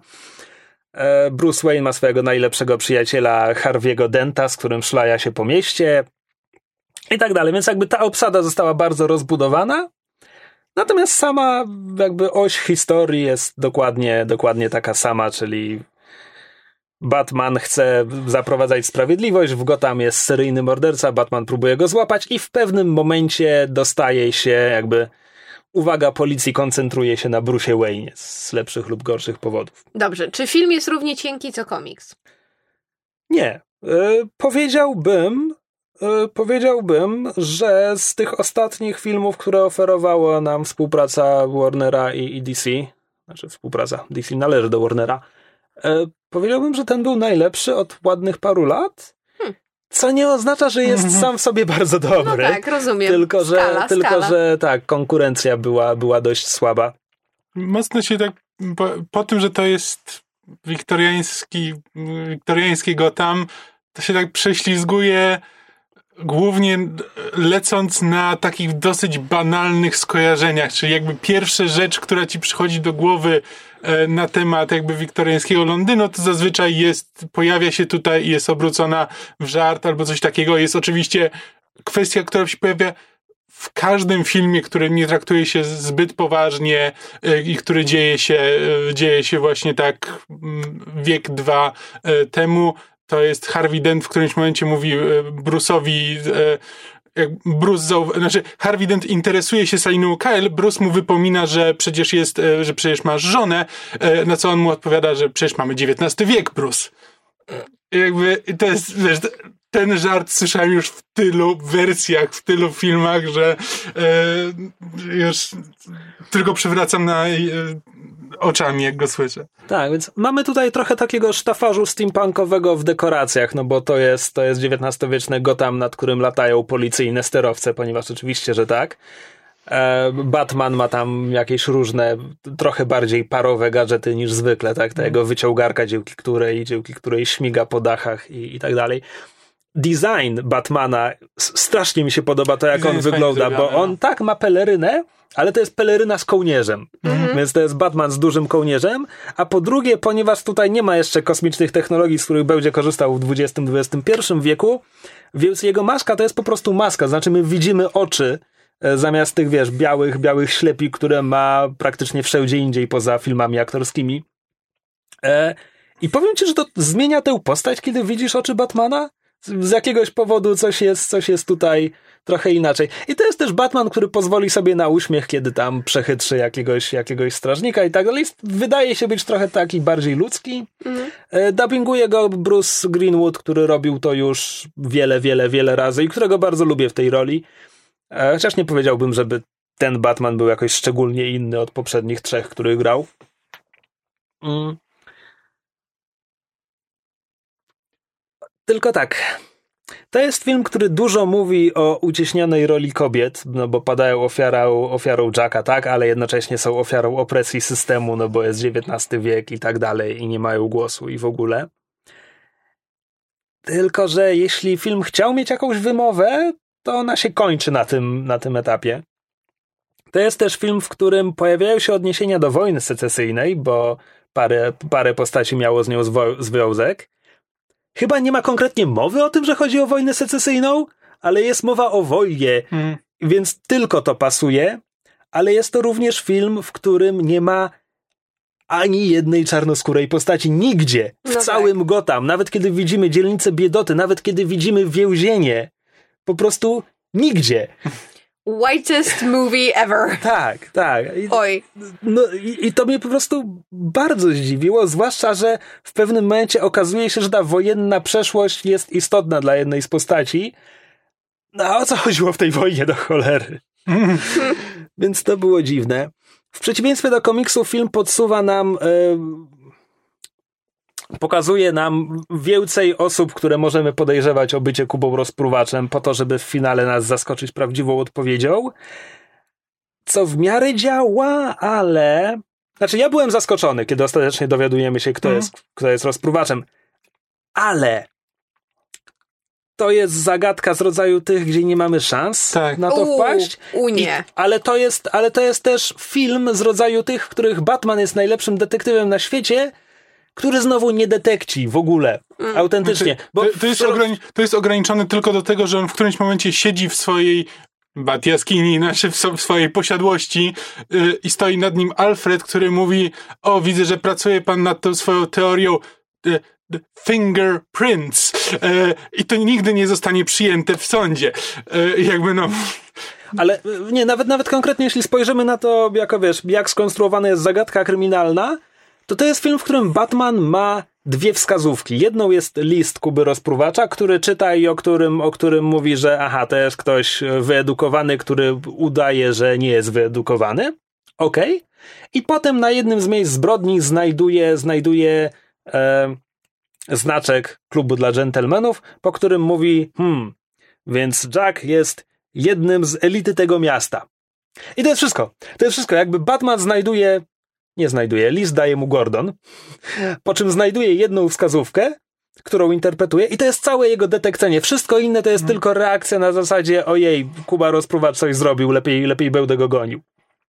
A jeszcze biorąc pod uwagę, że ten film no nie wymienia go z imienia, tak, ale tak bardzo wyraźnie nawiązuje do Sherlocka Holmesa, to jest tak strasznie rozczarowujące, zwłaszcza, że to jest Kuba Rozpruwacz, jakby film o pojedynku z Kubą Rozpruwaczem powinien być thrillerem o, o tym, jak detektyw szuka no. seryjnego zabójcy, powinien detekcić. Mm. I tutaj strasznie, no ja strasznie jakby, byłem tym rozczarowany. Batman ma jakby bardzo mało do, do powiedzenia, jakby rzeczy mu się przytrafiają. Nawet nie jest to, że on sam, sam gdzieś coś robi i ten, tylko po prostu ktoś, ktoś e, organizuje sytuację, znaczy on trafia, Bruce w którymś momencie trafia do więzienia i to jest jakby zupełnie przez kogoś i e, zostaje zupełnie przechytrzony ni stąd, ni zowąd.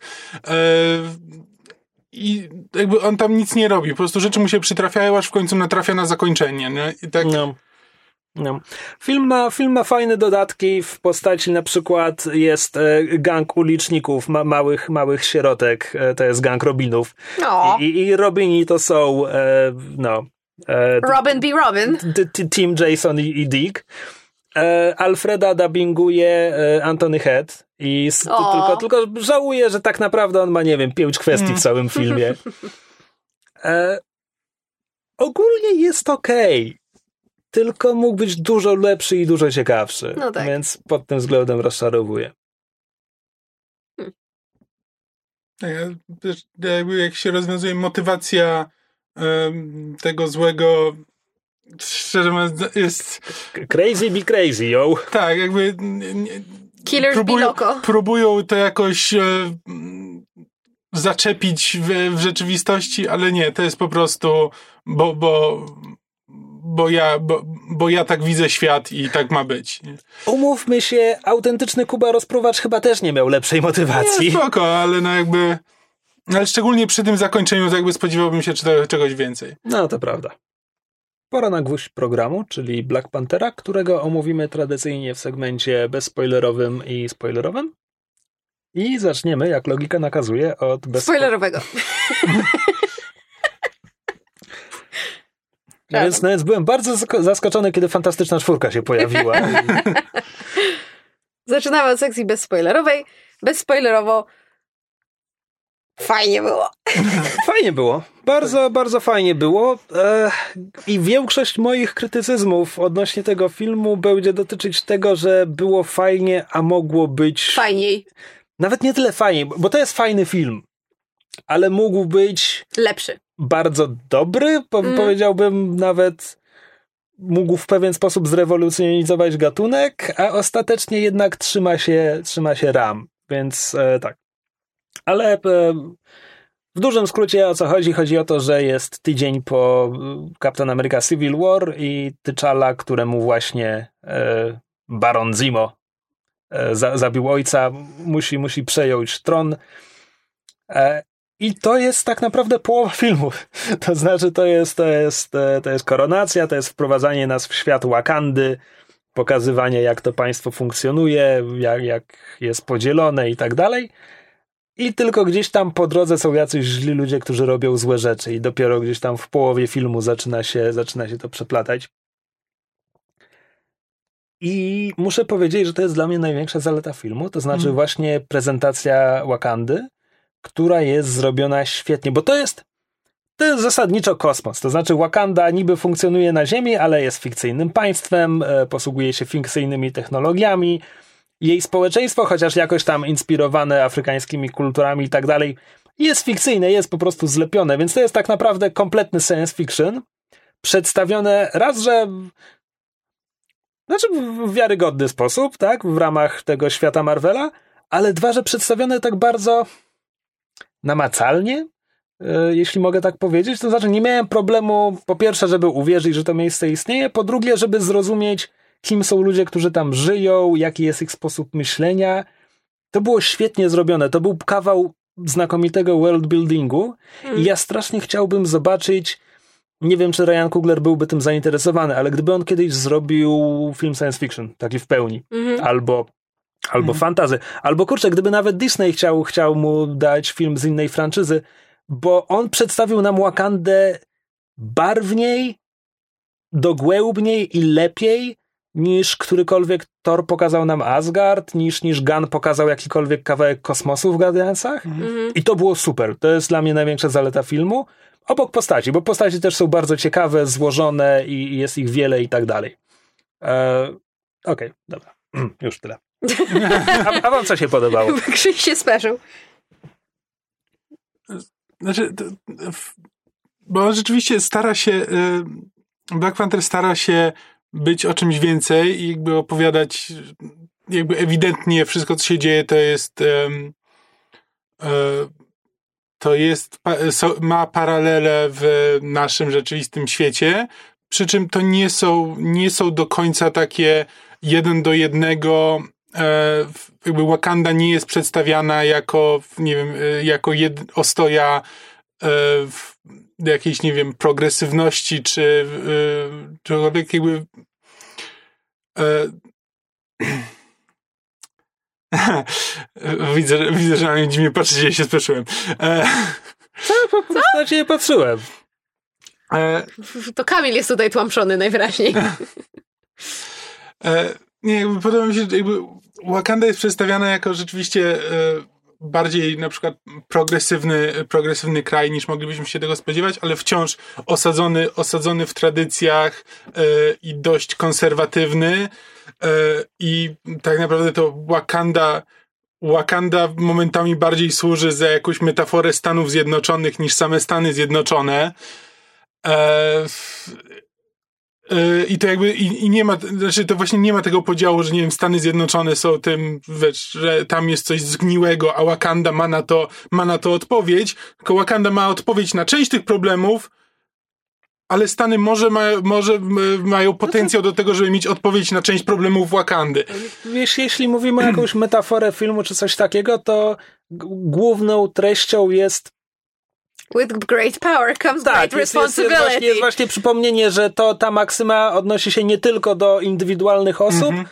ale również do państw. Tak. Do sytuacji geopolitycznej, bo Wakanda jest tym kosmicznie zaawansowanym krajem, który ukrywa przed całym światem, że jest kosmicznie zaawansowany. nie no bo, wchodzi w konflikty, no nie bo, no bo, no bo i przez tak dalej. lata, tak, przez lata władcy Wakandy chcieli bronić swój lud, więc udawali, że hej, tutaj nic, nic nie ma, move along, move along, nie, nie mamy niczego, co warto by nam ukraść. Paciorki, paciorki. Więc Wakandyjczykom Tak, żyło się dobrze. I też Wakandyjczycy uważają, że no przecież jeśli damy tym dzikusom taką technologię, to nie wiemy, co z nią zrobią. tak. A z drugiej strony to oznaczało, że Wakandajczycy żyli, żyli znakomicie w swojej oazie gdzieś w Afryce, bo film oczywiście nie precyzuje, bo, bo trzeba by zabrać terytorium innego realnego państwa, żeby pokazać, gdzie jest Wakanda. E, A jednocześnie za granicami Wakandy Europejczycy niewolili kolejne, kolejne pokolenia e, mieszkańców i, i działy się złe rzeczy i tak dalej, co film dość dobitnie wypomina.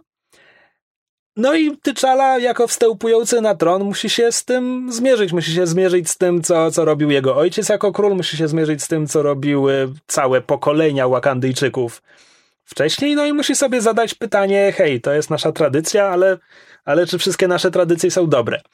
A oczywiście, ponieważ jest to film superbohaterski, więc jest też złoczyńca, który, który jest e, drugą stroną tej samej, tej samej monety, bo też zadaw, zadawał sobie podobne pytania, tylko ma bardzo brutalną odpowiedź i bardzo brutalne sposoby, żeby, żeby coś z tym zrobić. Znaczy, tak jak wspomniałeś o, o, o, o tym, jak e, T'Challa się konfrontuje z, jakby z tym, jakim królem był jego ojciec. No bo jakby mamy w filmie pokazane, że T'Challa miał ze swoim ojcem jakby na poziomie takiej relacji e, ojciec i rodzic miał bardzo dobrą relację, natomiast Ojciec i rodzic? Dziękuję. Ojciec i syn. Rodzic i dziecko. To miałam na myśli. Dziękuję. E, mieli jakby bardzo dobrą relację i, i, i T'Challa kochał, kochał swojego ojca, natomiast ten konflikt właśnie na, na polu tego, jakim królem był T'Chaka i czy decyzje, jakie podejmował dla swojego ludu, czy w stosunku do indywidualnych e, osób były słuszne, jest jakby zupełnie osobną kwestią. I mi się bardzo podobało to, że film jakby właśnie ten konflikt T'Challi jako władcy był złożony. To znaczy, to jakby nie była właśnie tylko kwestia tego poradzenia sobie z decyzjami, jakie jego ojciec podejmował jako król względem Wakandyjczyków jako narodu i właśnie jak, jakie Wakandyjczycy podejmowali decyzje od pokoleń względem swojego narodu, ale też jakby w stosunku do indywidualnych poddanych, no bo jakby jest związek między, e, prawda, e, naszym głównym po, pozytywnym bohaterem, a negatywnym bohaterem. Jakby ich losy są splecione w wyniku różnych decyzji, które zostały przez, przez e, ludzi podjęte w przeszłości. I mi się bardzo podoba, jak to było związane. A jednocześnie to nie było, e, że tak powiem, tak strasznie nachalne. To w sekcji spoilerowej może, może omówimy szerzej. Tak, no jeszcze póki, póki mówimy o kwestiach scenariuszowych, ja jestem rozczarowany trzecim aktem, bo to jest film, który stawia bardzo trudne pytania i podnosi bardzo istotne problemy i, i stawia swoich bohaterów w bardzo dramatycznych sytuacjach. I kończy się na parzanką. Nie chodzi mi o to, że kończy się naparzanką, chodzi mi o to, że kończy się taką bezkrwawą naparzanką. Chodzi mi o to, że sytuacja eskaluje do takiego stopnia, że powinny być Konsekwencje. przykre konsekwencje również dla naszych pozytywnych bohaterów, których Mhm. nie ma. Bo ostatecznie mamy pełny happy end, a moim zdaniem zabrakło mi tu. Kurczę, no, nawet, nawet Civil War, w którym ostatecznie nikt, nikt nie zginął, ale jednak na koniec coś się skończyło i bohaterowie już nie mogą być takimi kumplami, jakimi byli wcześniej i tak dalej. Mam wrażenie, że nawet Civil War miało trochę więcej pazurów niż, niż ma Black Panther. I tego, Pardon the pun. i tego mi e, zabrakło. Mhm. Ja się z tobą zgadzam pod tym względem. Tak, a, a Zdecydowanie. konkrety omówimy w sekcji spoilerowej. E, natomiast jeszcze przy jakby kwestii scenariuszowej bardzo mi się podoba, jak są e, postaci napisane, e, zwłaszcza postaci kobiece. To znaczy e, tutaj nasze e, ukochane Ocia i, i Megu pisały już na Facebooku długie peany pod adresem e, wszystkich żeńskich postaci. I ja się z nimi zgadzam. To znaczy tu są najlepsze kobiece postaci we wszystkich filmach Marvela. Marvel, this is how you do it. Jakby, czemu nie mogliście tego zrobić wcześniej? E, i, I nawet jeżeli są jakby na... em, znaczy, to, to, technicznie one wszystkie się obracają e, wokół Tyczali, wokół, wokół postaci króla, ale z drugiej strony on tak naprawdę tam jest pretekstem, to znaczy jak na film pod tytułem Black Panther, to sam T'Challa tam w sumie niewiele robi, oprócz tego, że w pewnym momencie komuś daje po mordzie. Wiesz co, no... Tak, ale z drugiej strony Black Panther to go zawsze wyróżnia od innych superbohaterów, że on superbohaters superbohaterzenie to jest tylko niewielki element tego, co on robi. On jest jednak tym królem i władcą i tak mhm. dalej, a też jako król i władca ma ludzi, żeby robili rzeczy, tak? Mhm. Więc to jest dla mnie bardzo naturalne, że, że Shuri i, i Nakia i, i Okoje jakby biorą na siebie dużą część odpowiedzialności za działania w tym filmie, no bo no bo one wszystkie odpowiadają za Wakandę, tak? Nie wszystko spoczywa na barkach Tyczali, no bo nie, no ale tak ja nie, to działa. Ja nie mówię, że to jest bezsensowne, albo że mam, że to jest zarzut jakiś do filmu. Mnie się to wręcz podoba. To znaczy, jakby fakt, że można było. E, stworzyć film, stworzyć historię, w której mamy e, wokół władcy bardzo dużo, e, że tak powiem, silnych, e, złożonych, podejmujących ważne decyzje czy trudne decyzje kobiet, jest dla mnie bardzo fajny. I fakt, że Tyczala przez to czasami spada na drugi plan, wcale mi nie przeszkadza. No, dokładnie. Tak. tak. Zgadzam się. Ano. E, ano. jo. e, też trzeba wspomnieć a propos world buildingu, że jakby w ogóle wygląd tego filmu i... Och, on ma tak fantastyczne kostiumy i scenografię. Tak, no. po prostu...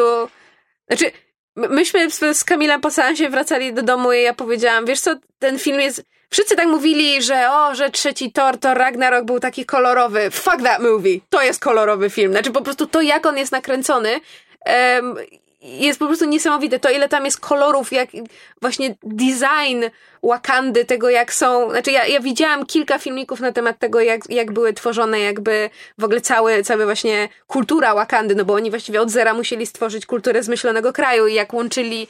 Um, kultury i, i, inspiracje i elementy istniejących e, kultur plemion w, w, w, różnych krajach Afryki. E, I to jest po prostu niesamowite. I też bardzo mi się podoba, jak to się komponuje z soundtrackiem, gdzie też są tego typu wpływy wykorzystane, a jednocześnie jest połączone jakby z też współczesną muzyką, że tak powiem, z, z, z rapem, z hip-hopem. Że właśnie dlatego mi się bardziej, du, dużo bardziej podoba to, co robi Black Panther niż, e, niż na przykład Ragnarok, no bo Ragnarok ma, jest rzeczywiście kolorowy, yy, bardzo ładnie wygląda, czy no to jest science fiction yy, i to science fiction z gatunku na zasadzie tu może się zdarzyć wszystko, tu może być wszystko, więc zrobimy wszystko. I jest po prostu dużo ładnych widoków, które no, są. Ktoś je wymyślił, ktoś je narysował, ktoś je potem zrobił w komputerze i obrobił.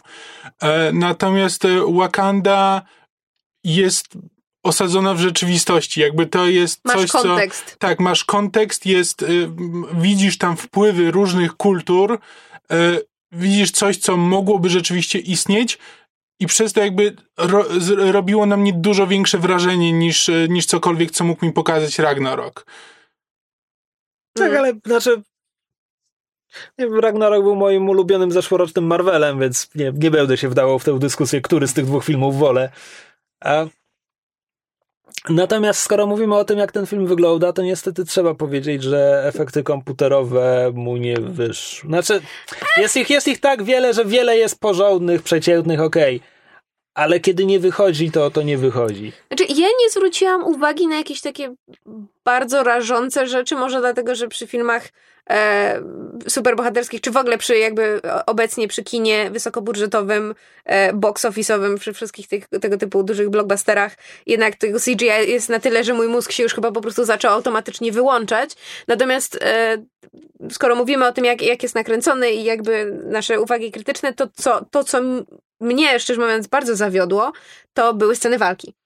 Choreografia i to, jak te sceny zostały nakręcone, bo większość tak naprawdę scen walki w filmie jest e, w dość, że tak powiem, ciemnych okolicznościach, jest, jest e, mało oświetlona. Poza tym są że pierwsza, pierwsza scena walki pod tym względem najbardziej grzeszy, bo tak, w pierwszej scenie prawda kompletnie nie wiedziałem, co się dzieje. No to jest po prostu, to, to jest... Tak, ale ona też jest nakręcona tak jak Batmany Nolana, znaczy, gdzie Black tak, Panther jest, jest, poza kadrem i to jest dokładnie przerażonych To jest skojarzenie, ludzi. które miałem, tylko że jest dużo gorzej zrobione niż to, co w Batmanie. Jakby w Batmanie... Co, moim zdaniem walki w Batmanach Nolana też nie były dobre. Nie, nie, ale na przykład, ale właśnie jak po raz pierwszy widzimy Batmana, to tak, to jakby akcja skupia się na e, skupia się na tych złych i pokazuje ich reakcje, które widzimy bardzo dobrze. A z kolei w Black Pantherze to jest nakręcone tak, że tyczali nie widać, ale też nie bardzo widać tych złych i nie bardzo widać, co, co robią. Dzieje, znaczy, tak. tak. to jest po prostu krzyki, strzały i, yy, i to, co Cinema Sins nazywa action, excitement. Tak. Ting.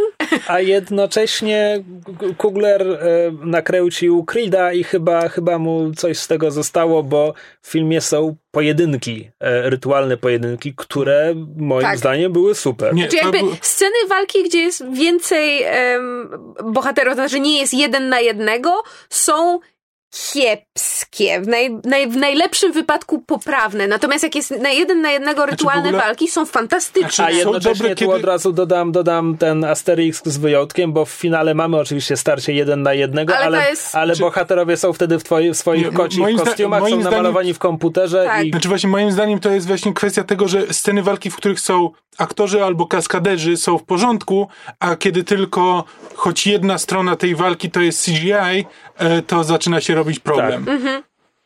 Tak, no i mówiłem wam to, jak, jak wyszliśmy z kina, że jakby e, Black Panther był robiony komputerowo również w Civil Warze, tylko że tam miał lepszą choreografię i chyba ponieważ był tylko jednym z tuzina mm, bohaterów na ekranie, to, to kamera, kamera rzadziej go pokazywała, więc nam wystarczyło, że mieli trzy pomysły na fajne sceny mm. i wyszedł fajnie, a tutaj jakoś trzeba więcej zapełnić i, i się skończyło. Poza tym, znaczy być może to jest jakiś taki um, nie wiem y, infantylne pragnienie albo jakieś takie pragnienie lajka, który się nie zna na choreografii sztuk walki, Natomiast ja mimo wszystko lubię, jeżeli bohater ma styl walki, który w jakiś sposób nawiązuje lub jest związany z tym, kim on jest. Czyli okej, okay, może to by było głupie i właśnie zbyt łopatologiczne. Żeby drapał jak kot? Tak i nie, ale gdyby w tym, mimo wszystko w tym, w tych jego, w tym jego stylu walki było więcej właśnie tych, tych wpływów, um, po pierwsze właśnie tej pantery na miłość boską, tego ich, tego ich głównego bóstwa i zwierzęcia Wakandy, a po drugie właśnie jakby znaczy, ja nie znam się z drugiej strony na tyle na sztukach walki, żeby wiedzieć, czy na przykład właśnie w tych walkach rytualnych, które były, czy one były w jakiś sposób wzorowane na przykład na walkach e, plemion afrykańskich i jakichś stylach walki, natomiast it looked like any other Marvel fight i to mi trochę przeszkadza. Mhm. Znaczy, jakby jedyna różnica tak naprawdę to były e, Dora Mirage, Miraje? Miraj... Mirage, Mirage, Mirage. nie wiem. Um, Straż Przyboczna e, ponieważ to są wojowniczki, które walczą przede wszystkim włóczniami. W związku z tym to automatycznie narzuca pewien styl walki. Mm. I to mi się podobało. Tak samo e, Nakia ma konkretną broń, ma te takie dwa, dwie swoje obręcze. Przepraszam, Dora Milasz. Dora Milasz, przepraszam. Masz rację. E, z kolei Nakia ma te takie dwa swoje... E... U, czekaj, tu jest też wymowa. Dora Melaszej. Oni tego tak nie wymawiali. Nie, nie, oni tego tak nie wymawiali. E, natomiast po raz trzeci już mówię, Nakia ma te swoje obręcze, tylko akurat tutaj moja, mój zarzut jest taki, że, że niestety walczącej Nakii mieliśmy mało i te obręcze też tak mało moim zdaniem były, były e, wykorzystane. Więc niestety pod względem e, scen walki, scen akcji eh. plus jest tam parę drobnych mankamentów, o których w sekcji spoilerowej, które nam trochę zaburzyły um, zawieszenie niewiary a tak. To znaczy, ja bym to po prostu podsumował tak, że Ryan Kugler sceny akcji nie są jego mocną stroną, mhm. po prostu. Moim zdaniem do tego to się sprowadza. E, dobra, ale powiedzieliśmy sobie, jak film wygląda, o czym jest, co nam się podoba, nie podoba w scenariuszu, to jeszcze zostali aktorzy. Yay! Everybody yay! Właśnie zasadniczo tak, tak. bo jakby moim Wszyscy zdaniem nikt wybrani. nie odstaje, w sensie nikt nie, nie wypada kiepsko, A też nie ma jakiegoś takiego jednego występu, który, który przyćmiewa wszystkie inne. Nie, a z drugiej strony... Znaczy, powiedziałbym, że Andy Serkis e, kradnie swoje sceny, ale to dlatego, że Chloe w tym filmie jest po prostu... Jokerem. On się tak bardzo, tak, Tak. Zas- zasadniczo tak. Co jest o tyle zabawne, że to, to nie była ta postać w Age of Ultron, gdzie go zobaczyliśmy. Nie. E, znaczy, z jednej strony nikt się bardzo nie wybijał ponad wszystkich, a z drugiej strony było parę takich występów, które zwróciły moją uwagę. Jeden to był Michael B. Jordan jako Killmonger, bo znaczy to jest po prostu moim zdaniem aktor, który ma niesamowitą prezencję na ekranie i po Mhm. prostu jak on bo to jest postać, którą bo tutaj tak mówimy scenariuszowo jakby o, o, o, motywacjach tego, tego złego i jak wygląda konflikt y, pomiędzy właśnie naszym dobrym bohaterem, a umownie tym złym, e, prawda, jakie i, i, i, jakie są ich argumenty, jak, jak, jak różni się ich moralność i podejście do, do zagadnienia na, na polu, którego się ścierają.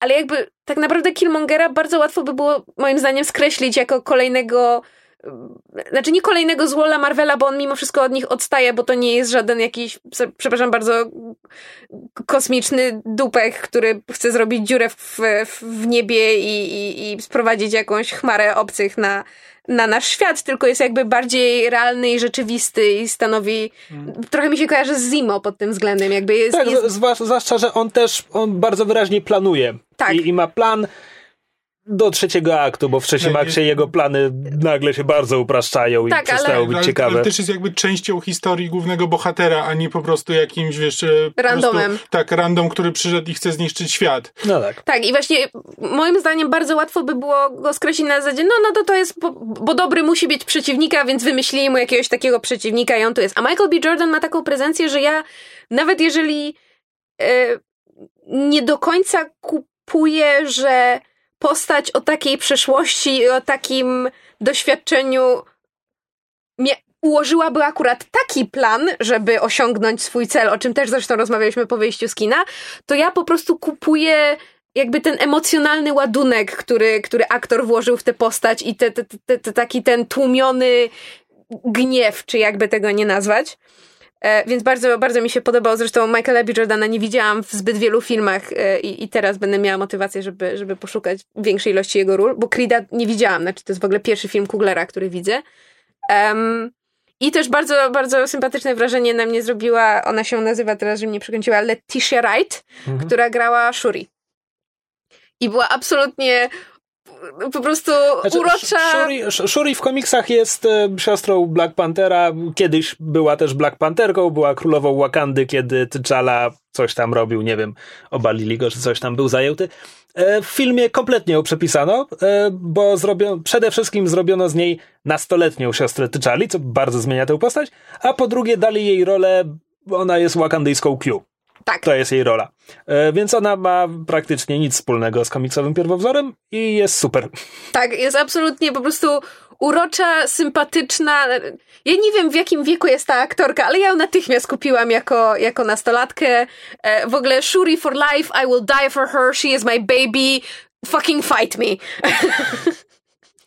To się spodoba tym ludziom, którzy narzekają na angielskie wstawki. Fuck all y'all. nie, a poważnie, to chyba Mego mówiła, że e, Leticia Wright ma 24 lata. O, widzisz. No to. She did good. E, to chyba Megu wspomina, że Radek, Radek Pisula napisał, że, że teraz po obejrzeniu Black Panther e, wszystkie małe dziewczynki będą chciały być jak Shuri i, i zaczną chodzić ten, zaczną się zapisywać na e, kierunki informatyczno-technologiczne na MIT. I po prostu tak! To jest, this is why representation matters. Po prostu wszystkie dziewczynki teraz muszą iść na, na kierunki ścisłe, żeby być takie jak Shuri, bo Shuri jest zajebista. I mówię to totalnie poważnie. I w ogóle wszystkie kobiece postaci są fajne. Okoje była fajna. Nakia, Nakia ma małą No rolę. właśnie, kurczę, bo jej, jej jest dużo w tym filmie, ale ja nie mam dużo do powiedzenia o tej postaci. Bo ona. Znaczy, no bo ona znaczy, jest... ja, ja niby wiem, jaka jest jej motywacja. I... W ogóle o niej zapominam. I, i, jak niby, i, niby wiem, I niby wiem, że po- ponieważ ona jest tym, tym e, wakandyjskim szpiegiem wysyłanym za granicę, więc ona zna ten zewnętrzny świat, więc jej spojrzenie na Wakandę i jej rolę w świecie jest trochę inne niż innych bohaterów i tak dalej. ale to dla mnie nie wybrzmiewa w Nie- filmie. Niewiele z tego wynika. Więc, więc Lupita Nyong'o sympatycznie wypada w tej roli, ale jakoś tam mi zabrakło, mam wrażenie, że zabrakło mi, żeby scenariusz dał jej coś konkretnego Znaczy, do zrobienia. Ona by, ona by miała jakąś sensowną rolę, gdyby nie istniał e, Civil War, bo jakby wiemy, że jakby Black Panther już był w Ameryce i jakby zna zewnętrzny świat, znaczy w sensie e, T'Challa zna, e, zna zewnętrzny świat, gdyby to był jakby pierwszy film i T'Challa był do tej pory głównie, wiesz, głównie zamknięty w Wakandzie, a Nakia była tą osobą, która jakby stanowi dla niego jakiś głos, to, to może miałaby wtedy trochę większą rolę, więcej, bardziej by to wybrzmiewało. A tak to, to ona zasadniczo jest tym sam, tą samą postacią, co T'Challa, jakby nie ma mu wiele nowego do powiedzenia. Znaczy wiesz, bo ty tak mówisz, że ona jest tym, tym szpiegiem, który właśnie bywa w zewnętrznym świecie i ma inny obraz Wakandy niż powiedzmy reszta jego mieszkańców. Z jednej strony tak, a z drugiej strony na tym tle nie ma żadnych konfliktów między nią a resztą bohaterów. Jedyny tak naprawdę jaki jest, to jest między, w pewnym momencie między nią a Okoje. To jest kwestia jakby poczucia obowiązku wobec... em, wobec tronu, a wobec państwa, czy wobec jego przyszłości. I to jest tak naprawdę jedyny konflikt na tym tle.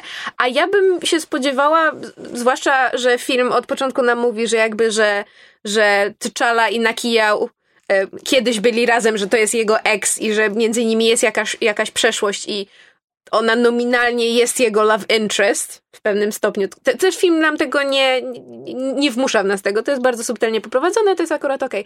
Ale myślałby kto, że na, na- polu właśnie tych ich różnic i tego, że, że Nakia nie chce spędzić całego życia w Wakandzie, że ona właśnie wie, jaka jest sytuacja na świecie i ona chce pomagać innym ludziom i tak naprawdę pod pewnymi względami ma ideologicznie jest trochę wspólnego z Killmongerem, jakby się nad tym zastanowić, a nie właśnie z takim, em, e, że tak powiem, mało, chcę powiedzieć mało miasteczkowym, ale nie, em, close-minded. Kurczę, polskie słowo. Z takim zamkniętym sposobem myślenia, na przykład Ograniczonym. ograniczonym, dziękuję, sposobem myślenia T'Challi mm, pod względem właśnie jakby Wakandy i tego, że Wakanda się nie, em, nie miesza w inne sprawy. Myślałby kto, że właśnie na, pomiędzy Nakiją a T'Challą dochodziłoby do jakiejś że byłoby więcej dyskusji na ten temat, a tak naprawdę między nimi na tym tle nie ma praktycznie żadnego konfliktu, oni się tam przekomarzają, ale jakby nie ma, nic na tym tle nie ma. Znaczy to właśnie o to chodzi, że jakby T'Challa ma bardzo podobne, podobne poglądy do Nakii, tylko że ponieważ jest tak bardzo przywiązany do ojca, to jakby wciąż bierze jakby jego stronę i jakby myśli w tych kategoriach, w których myślał jego ojciec, mniej niż Nakia, ale on jakby on nie ma problemów ze zrozumieniem tego, tego, o czym mówi Nakia. To nie jest tak, że on tego zupełnie nie rozumie. On ewidentnie ma z tym problem, tylko po prostu jeszcze nie może się zdecydować, w którą stronę pójść. Znaczy mam wrażenie, że oprócz tego, że to jest film porusza kwestię with great power comes great responsibility, tylko że na skali jakby państwowej, Globalnej. tak, narodowej, globalnej, to jest też film o jakby jak o w pewnym sensie zrywaniu, znaczy nie zrywaniu z tradycją, ale właśnie jak pogodzić em, pewne, jak pogodzić przeszłość z, z, z, Tak, teraźniejszością. toż- tak? tożsamość narodową z, jakby z ogólną sytuacją polityczną. Film o kwestionowaniu tradycji, Mhm. że nie, nie można po prostu czcić przeszłości, tylko trzeba się jej przyglądać i jeśli coś się nie sprawdzało, to jednak trzeba to zmienić. Czy przechodzimy do sekcji spoilerowej? Myślę, że czas. Myślę, że tak. Już żeśmy e, nawet bardzo dużo powiedzieli w sekcji bezspoilerowej. E, to ja bym zaczął od tego, co mówiłem, że trzeci akt nie ma zełbów. A Bo- Mówiłeś, że nie ma pazurów. No, zełbów też nie. Bo to jest film, który. To jest film, który podnosi bardzo ciężkie, rzekłbym, szekspirowskie tematy. Zaczyna się od bratobójstwa, potem przenosimy się w czasie i widzimy konsekwencje, jak ta Znaczy- zbrodnia brata na, na bracie doprowadziła do tego, że teraz syn przychodzi, by się mścić. Skojarzenia z królem lwem pierwszym, drugim i każdym kolejnym wcale nie są bezzasadne. No, albo Hamletem, skoro już mówimy o inspiracjach Króla Lwa. E, tak, Nie no, bo powiedziałeś szekspirowski, więc jakby... no tak. Król Lew to Hamlet z No lwami. tak, no. A... I potem, potem idziemy dalej. Potem mamy wojnę domową w Mhm. Wakandzie. I na koniec mamy happy end. Wojny domowe nie mają happy endów. W wojnach Mhm. domowych brat walczy przeciw bratu, dlatego się mówi, że są bratobójcze. i kurczę, i powiedzieć, no, zaciukaliśmy tego złego i teraz wszystko jest okej? Nie. Zwłaszcza To nie może się tak skończyć. I tak naprawdę wystarczyłby mi tylko jeden wątek, który wybrzmiałby jakoś bardziej smutno, poważniej i widzę dobrego kandydata w wątku Okoje. Bo kiedy mówiłaś, że Okoje ma konflikt z Nakią, to jest kiedy Killmonger zostaje królem, Nakia mówi, no to, no to spierdalamy i szykujemy przewrót, Okoje idziesz z nami, a Okoje mówi, nie, jestem Dora Milaje, służę tronowi, mamy nowego króla, muszę mu służyć. Spoko, to jest świetna, dramatyczna sytuacja, w której można postawić Okoje. I to trzeba było rozegrać konsekwentnie. To powinno pójść w samurajski wątek. Dobry samuraj służy złemu panu, wie, że pan jest zły, ale honor mówi, mam mu służyć, przysięga i tak dalej. Okoje powinna walczyć po stronie Killmongera w finale, żeby być tą do końca tą Dora Milaje. Honor, oddam życie za Wakandę, za tron. Killmonger jest jej prawowitym władcą. I w momencie, w filmie, który nam mówi, tradycje są ważne, tak? To, to, to, że ona mówi, nie, ty się nie nadajesz na władcę, to nie jest ta postać. Mhm. To jest postać z typowego filmu, superbohaterskiego filmu akcji, gdzie musi być happy end, więc oczywiście, że wszyscy dobrzy będą walczyć z tym złym. Tak, A moim zdaniem powinniśmy pokazać, nie, to jest inna kultura i ona nie powinna to tego jest tak zrobić. naprawdę też wątek e, jej i kogokolwiek grał Daniel Kaluja. Łukabe. e, Łukabe, e, właśnie też miał szansę jakby wybrzmieć i być tym, być tym tragicznym wątkiem, gdzie jakby no znaczy, że nawet jeśli już poszliśmy w to, że ona stanęła przeciwko, przeciwko królowi, ale Łukabe wciąż, wciąż stoi i tu jest jakiś, tu, tu, tu jest jakiś, e, że okej, no dobra, no to nie ma tego, że ona stoi za królem, ale to teraz w takim razie musi walczyć ze swoim ukochanym. No ale nie, też to się wszystko kończy tym, że no To on się, przyjrzy- dosło, to się tak. dosłownie kończy dialogiem przestań walczyć o swój światopogląd, bo, bo, cię, Tak, bo to- cię kocham. Okej, Nie, rzuciłaś, kocham. dwa, rzuciłaś dwudziestkę. Dobra, rzeczywiście, kocham cię. Spojrzałem teraz, spojrzałem na tych walczących ludzi i rzeczywiście masz rację. To jest po prostu dialog z, z komputerowego RPG. Na zasadzie, nie, ale pomyśl o tym, co naprawdę jest ważne. Okej, zdany test. Tak, masz rację, rzeczywiście to jest ważne. E, Znaczy, tak, bo tak jak, tak jak mówiłeś o tej bratobójczej walce, bo jakby gdyby to chodziło o to, że tylko Killmonger jest złym i on, nie wiem, i on przyszedł z jakimiś zewnętrznymi siłami i potem wszystkie te plemiona Wakandejczyków biły się z tymi zewnętrznymi siłami. Ale nie! Oni się naparzają wewnętrznie. Całe plemię Wakabiego dołącza do Killmongera. Nie wiemy, czy, czy jakieś inne też tam, że tak powiem, frakcje z innych, innych plemion nie dołączają jakby do strony tego złego. No i oni potem mordują swoich współplemieńców. Tak, ja I nawet- nie ma żadnego, że tak powiem, rozwiązania tego konfliktu. Znaczy, w sensie, to nie ma żadnej wagi na Tak, koniec. i ja się autentycznie zacząłem spodziewać w momencie, kiedy Killmonger wyzywa Tyczale na rytualny pojedynek i go tam pokonuje i zostaje królem, to zacząłem się spodziewać takiej, takiej furtki, e, że scenarzyści nam potem powiedzą, że bo pojedynek miał być bez mocy, a okaże się, że Killmonger ma moce, tak, że wygrał nieuczciwie. Ale nie, on wygrał uczciwie. Według wszystkiego, co wiemy o Wakandzie, jest prawowitym królem Tylko jest po prostu dupkiem, no. i w, i w momencie, kiedy teraz nasi bohaterowie... znaczy, tam jest jedyny ten, y, y, jedyny jakby kruczek prawny jest taki, że no... Tyczala e, nie powiedział yield. Tak, Tyczala się nie poddał i wciąż żyje, więc pojedynek Ale- wciąż trwa. Ale skoro walczymy na klu, kruczki prawne, to kruczek prawny jest też taki, że e, żołdzący monarcha e, traci moc czarnej pantery na czas rytualnego pojedynku. Więc coś mi się wydaje, że kiedy oni mu oddają moc czarnej pantery, żeby go przywrócić do życia, to chyba jest tak, jakby się poddał, bo on pierwszy łamie przepisy. Mhm. Poza, tym, no, poza tym wcześniej ten, e, ten na Z, e, Forrest Whitaker przeszkadza w tym pojedynku. Jak? Zu- Zuri. Zuri. Zuri przeszkadza w pojedynku i to już jest jakby w tym momencie ten pojedynek się powinien był skończyć. Tak, e, się sypie Przegraną, tak. Tak, a swoją drogą, skoro mówimy o bratobójczej wojnie, ten film jakoś się bardzo boi pokazać konsekwencji tej walki, bo Dory walczą dzidami i one dźgają ludzi. Yep. I tak ze dwa czy trzy razy widzimy, że ktoś obrywa ostrzem w brzuch i on chyba ginie.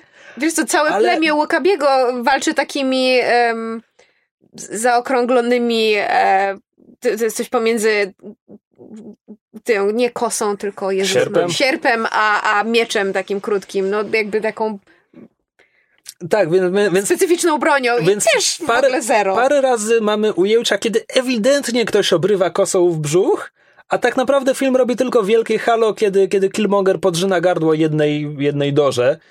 E, I film tak jakby udaje, że to jest jedyna ofiara śmiertelna tej walki? Mm. To, jest, to jest strasznie dziwne. Mm. I skoro jeszcze mówimy o kwestiach, e, że tak powiem, bratobójczego konfliktu, czy konfliktu między plemionami, no to myśmy rozmawiali, e, wracając z kina, o elemencie, którego nam zabrakło, znaczy ty i ja. Mhm. E, kwestii tego, że no bo w momencie, kiedy, prawda, T'Challa ginie i znajduje go plemię Mbaku, dobrze pamiętam? Mbaku. Mbaku. Jibari. Tak, Jibari, plemię goryla e, i nasze bohaterki się udają do nich e, o pomoc, gdzie odnajdują T'Challę, przywracają go do życia, hura, teraz nam się uda wygrać, no i e, Mbaku im mówi, nie, słuchajcie, my nie dołączymy do tej walki, to jest wasz interes. Nie chcieliście nas wcześniej, no to teraz też nie dostaniecie. Po czym oczywiście w finale niczym jeźdźcy Rohanu zjawiają się, żeby uratować dzień i tyle. To znaczy na koniec, kiedy mamy ostatnio, jedną z ostatnich scen, kiedy e, T'Challa przywrócony na, na tron wchodzi do swojej sali tronowej, gdzie mm, odbywają się narady, narady pomiędzy nim a wszystkimi ważnymi, że tak powiem, głowami jego rządu, czyli właśnie e, przywódcami poszczególnych plemion Wakandyjczyków. On wchodzi do tej sali i mamy zmianę sceny, bo przechodzimy do, do chyba do ONZ gdzie T'Challa wy, występuje ale, na... było po napisach, więc... No, ale jakby no, tak. ta scena się kończy. E, I biorąc pod uwagę, że sporo scen było w tej sali tronowej pokazywanych właśnie scen narad pomiędzy e, członkami tych plemion i jakby właśnie tego, jak są może nie rozwiązywane konflikty, no ale jakby widać, że, że wszystkie plemiona mają poza Jibari, e, wszystkie plemiona mają jakieś tam e, coś do powiedzenia i jednak te decyzje są podejmowane wspólnie. Fakt, że w tej jednej scenie, kiedy T'Challa wchodzi do tej sali tronowej nie mamy pokazanych dwóch bardzo istotnych postaci, które by nam powiedziały właśnie coś mhm. a propos tych, tych wątków kwestii bratobójczych i, i konfliktów między plemionami. To znaczy, nie mamy pokazanego Łukabiego, więc nie wiemy, czy jemu zostało wybaczone, czy on został stracony za to, że zdradził. Nic nie wiemy. I nie, ma, nie mamy pokazanego Mbaku, więc nie wiemy, czy znaczy, Jabari dołączyli z powrotem do Wakandyjczyków. To, to powiedzieć, Oscar twierdzi, że Oscar w sensie komiksomaniak twierdzi, że właśnie w tej scenie tam był e, Mbaku. Tak, e, to, jest scena, na... to jest scena jakby ona jest tak krutka i jest znaczy, to, to z daleka, sprawa, że, to można, że wystarczyłoby zbliżenie pokazać, na no. twarz pod tytułem T'Challa siada na tronie, rozgląda się po sali, po czym widzi, wiesz, kamera najeżdża na ba Mbaku i Mbaku się, nie wiem, uśmiecha. Cokolwiek, jakieś jakby... Znaczy nie, nic, po prostu, znaczy wystarczyłby przejazd jakby po ludziach i Mbaku tam był, nie, nie trzeba nawet tak, tak, ale tak właśnie, mocno tego zaznaczać. Ale to czy, to, to, czy w ogóle jest tam Łukabi, też jest moim zdaniem istotne, bo właśnie mówi nam, jakie i czy w ogóle były konsekwencje dla plemienia Łukabi, które jako główne się opowiedziało po stronie Killmongera. Który był prawowitym władcą w tym momencie. Prawo stało po ich stronie. Tak, więc jakby, ale ja tym bardziej chciałabym wiedzieć, co się znaczy, stało z łukami. Ja akurat jestem zdania, że całe te, te, wątki jakby, znaczy szczególnie biorąc pod uwagę, że no jakby trzeba ten film rozpatrywać jako jakiś początek serii, no bo zawsze jest to jakby te szczeg- znaczy w ogóle moim zdaniem to nie jest szczególnie potrzebne, a już na pewno nie jest potrzebne w tym filmie. Znaczy to jakby z konsekwencji możemy się dowiedzieć jakby w późniejszym filmie i moim zdaniem to wiele nie zmieni dla tego filmu. Znaczy ja się a zgadzam z Krzyśkiem, że to jest film te wątki tym... otwiera, to mógłby je zakończyć, bo jakby kończenie ich w późniejszych filmach nie ma większego znaczy, sensu. Dla mnie większym problemem jest to, że jakby e, te, ta odsiecz e, Jibari jest, kompletnie nie pasuje do, do tego, co film ma do powiedzenia, no bo film jakby jest ewidentnie e, w, przez, cały, przez cały czas i biorąc pod uwagę finał, e, jest krytyką izolacjonizmu. E, jakby Wakanda, Wakanda się odcina od reszty świata, i na koniec, a na koniec stwierdza, że to był błąd i musimy zacząć współpracować z całą resztą. I jakby moment, w którym jakby to jakby Jibari powinni się wypiąć ja na nich. przepraszam, sprawdziłam, bo mi się coś zaczęło w głowie kłatać. Jabari. Okej. Okay. E, to Jabari powinni się na nich wypiąć na zasadzie Wakanda, Wakanda jakby izolowała się od świata. Znaczy, jeśli się izolujesz, to owszem, jakby nie masz problemów, nie musisz się przejmować problemami reszty świata, ale też nikt nie przyjdzie ci z pomocą. No tak, ale Jabari są znaczy, Wakandyjczykami. Tak, no ale jakby, ale nawet y, Mbaku mówi, że jesteś pierwszym królem, który w ogóle nas odwiedził od y, tam dziesięcioleci. Jakby Tak, ewidentnie te- a- jakby reszta Wakandy się izoluje, znaczy Jabari się odizolowali, a no oni właśnie, też to była decyzja Jabari, więc to jest, że, że, żeby się odizolować, żeby nie być częścią tego szerszego społeczeństwa Wakandy, więc tutaj, no nie wiem, oni są tak jakby, powiedziałbym, że po, po, po Znaczy, nie, widzę argumenty za i przeciw, Mm. tyle, tyle znaczy oni też nie są dość, nie są tak dobrze zarysowani jak, jak y, Wakandejczycy, no bo jednak w przypadku em, jakichś właśnie tradycji związanych z, z, z władzą, czy z, z jakimś takim po- podejściem do, e, do globalnej polityki w kwestii Wakandy mamy pewne rzeczy powiedziane, natomiast w kwestii Jabari jako plemienia to, no oni się tam pojawiają dwa czy trzy razy i są głównie wspominani, więc jakby też nie mamy o nich tyle informacji, żeby wiedzieć, jak daleko ten ewentualny konflikt y, ideologii czy podejścia do na przykład właśnie izolacjonizmu sięga. No dobra, porozmawiajmy o Killmongerze, bo on mi się strasznie podoba. No. I scena, w której wbija do sali tronowej i, i domaga się, zapytaj mnie kim jesteś, zapytaj mnie kim jestem i, i w końcu ten jeden dygnitarz się wyłamuje. To jest super. Hmm. To jest świetne. Jego cały plan, to jak podporządkował całe swoje życie, żeby, żeby znaleźć się w sytuacji, w której trafi do Wakandy, to jak, jak widzimy, że, że manipulował klołem, żeby w, w, ostatecznie mógł go, móc go zaciukać i w worku za, ten, sprezentować Wakandyjczykom, to jest super. I ja strasznie żałuję, że jego inteligencja się kończy w tym momencie. Mm. Bo jego motywacja, hej, dorastałem w Ameryce, gdzie czarni mają przerąbane, dajmy im broń. Okej, Mhm. ale mamy powiedziane, że był wyszkolony przez CIA czy, czy cokolwiek, że Do rozmontowywania państw. tak. Więc w związku z tym spodziewałbym się inteligentniejszego planu, jak to zrobić, niż tylko dajmy im broń. E, I to prowadzi również do jednego z moich problemów w finale, gdzie mamy bardzo sztuczne napięcie pod tytułem to jest takie typowo superbohaterskie, musimy zrobić rzecz zanim coś. I w tym wypadku to jest musimy zniszczyć te statki zanim opuszczą Wakandę. Tylko to jest takie czemu? To nie jest najważniejsze w tym momencie. Jak T'Challa zostanie królem, to będzie mógł wysłać rozkaz hej, Don't nie rozdawajcie tej Tak. broni. You know the thing, don't do the thing. Tak. I ma, mam wrażenie, że w ogóle, że cały ten pomysł jest tylko po to, żeby Martin Freeman miał co robić w finale? Mm. Token white boy. Czy też, o Jezu, to słuchajcie, widziałam taki okropny, ale piękny dowcip pod tytułem, że no wiecie, w tym filmie tak naprawdę jedyni biali to Andy Serkis i Martin Freeman, którzy grali w filmach opartych na Władcy Pierścieni. They're the Tolkien white boys. Wow. It's such a bad joke, I love it. E, Znaczy, ja liczyłem, prawdę mówiąc, że że właśnie, że Killmonger okaże się dobrym władcą, m, czy że jakby poza tym, że w- chce pomóc, znaczy no, pomóc na swój sposób e, czarnym braciom na całym świecie, to to okaże się też władcą, który jakby wie, co robi, a tutaj jest trochę tak, że no on w momencie otrzymania władzy Jest trochę jak rozwydrzone dziecko. tak, to po prostu kompletnie się z, wiesz, jakby to pierwsze, że w ogóle zniszczcie wszystkie te fioletowe kwiaty, już nigdy, nigdy więcej nie będzie, e, nie będzie czarną panterą poza mną. Jakby zamiast jakby wykorzystywać te tradycje, żeby, żeby przeciągnąć ludzi na swoją stronę, on po prostu staje kompletnie w poprzek na zasadzie, że wiesz... To, to, jest, to jest szczególnie durne, że on właśnie zaczyna od przyciągnięcia ludzi na swoją stronę, tak? On sobie zjednuje całe plemię Łukaby. To jest inteligentne, to jest spoko. I tu się kończy Tak, jego a potem inteligencja. ja jestem królem, będziecie teraz robili to, co wam rozkażę i, yy, i mam resztę w dupie. No, także, także Tak, scenariusz jednak- go zawodzi w Bo tam ostatnim w pewnym akcie. momencie, że y, tam Tyczala i, i, i jego żeńska, y, że tak powiem, świta e, e, i, i Mbachu chyba też jest przy tej rozmowie, że oni jakby y, się zastanawiają, dlaczego e, właśnie Killmonger zniszczył te, te wzioło, te purpurowe serce, czy jak to się nie nazywa. No i jakby tam Tyczala się domyśla na zasadzie, że, że jakby przejmuje naturalne surowce, że jakby, że, że, że je zniszczył.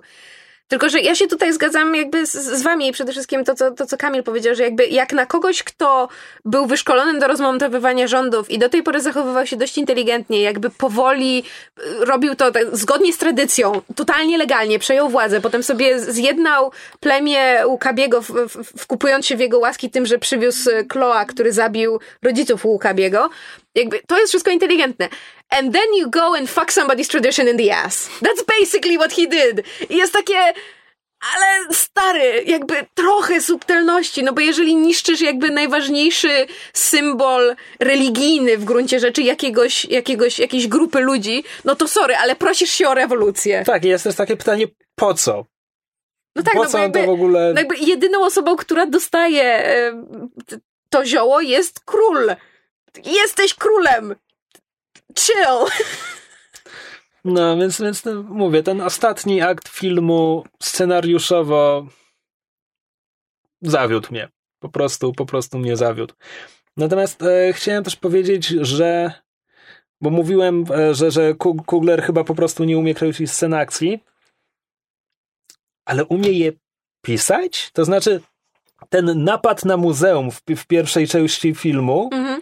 To jest strasznie inteligentnie. I to, I to jest też bardzo fajnie pokazane, bo to nie jest tak, że widzimy, jak oni planowali i to wszystko spiskowali. Nie mamy wszystkiego powiedziane dosłownie, kto zrobił którą część, ale wszystko jest na ekranie. Show don't tell. Tak, tak. Piękny show don't tell. I tak sobie myślę, że po pierwsze chętnie bym obejrzał jakiś heist movie zrobiony przez Kuglera i ktokolwiek pomagał mu pisać scenariusz, bo on jest tylko jednym z dwóch scenarzystów, jeśli dobrze kojarzę. Tak, dobrze kojarzysz? Um, ale z drugiej strony, kiedy już są takie sceny akcji, akcji, że tak powiem, no to Kugler się gubi. I dla mnie absolutnie największy grzech, jaki ten film robi, jest w, w, w, blablabla. przepraszam. Blablabla? A, Nie ma- pamiętam tej sceny. Mam, mam rankę na języku i trochę ten, trochę mi trudno mówić. A What were you doing? afta. One się same robią. A najgorszy grzech dla mnie jest e, w scenie tego pościgu samochodowego w Pusan w Korei, gdzie mamy bardzo wyraźnie pokazane, że Klau ucieka jednym czarnym samochodem, jego pomagierzy mają pięć czy sześć innych po to, żeby zmylić pościg i się rozdzielają. I mamy dwa samochody bohaterów, jednym jedzie, e, jednym zdalnie kieruje Nakia i, i stoi na nim Okoje, Nie, tak. Tak. nie, Nak- Nakia kieruje samochodem, na którym surfuje Pantera. Nie, E, Shuri kieruje. Shuri, tak, Damn it. dobrze. Już Dobrze powiedziałeś. Ja cię zmyliłam. Tak, Dobrze. dobrze. Więc mamy dwa, dwa samochody nasze, z naszymi bohaterami i Nakia i Okoje gonią za Klauem, a okazuje się, że Pantera surfuje na samochodzie, który jedzie za samochodami, które są tylko dla zmyłki. I Pantera po kolei eliminuje tamte samochody, a tymczasem Klołowi udaje się zniszczyć samochód Okoje i Naki i ucieka.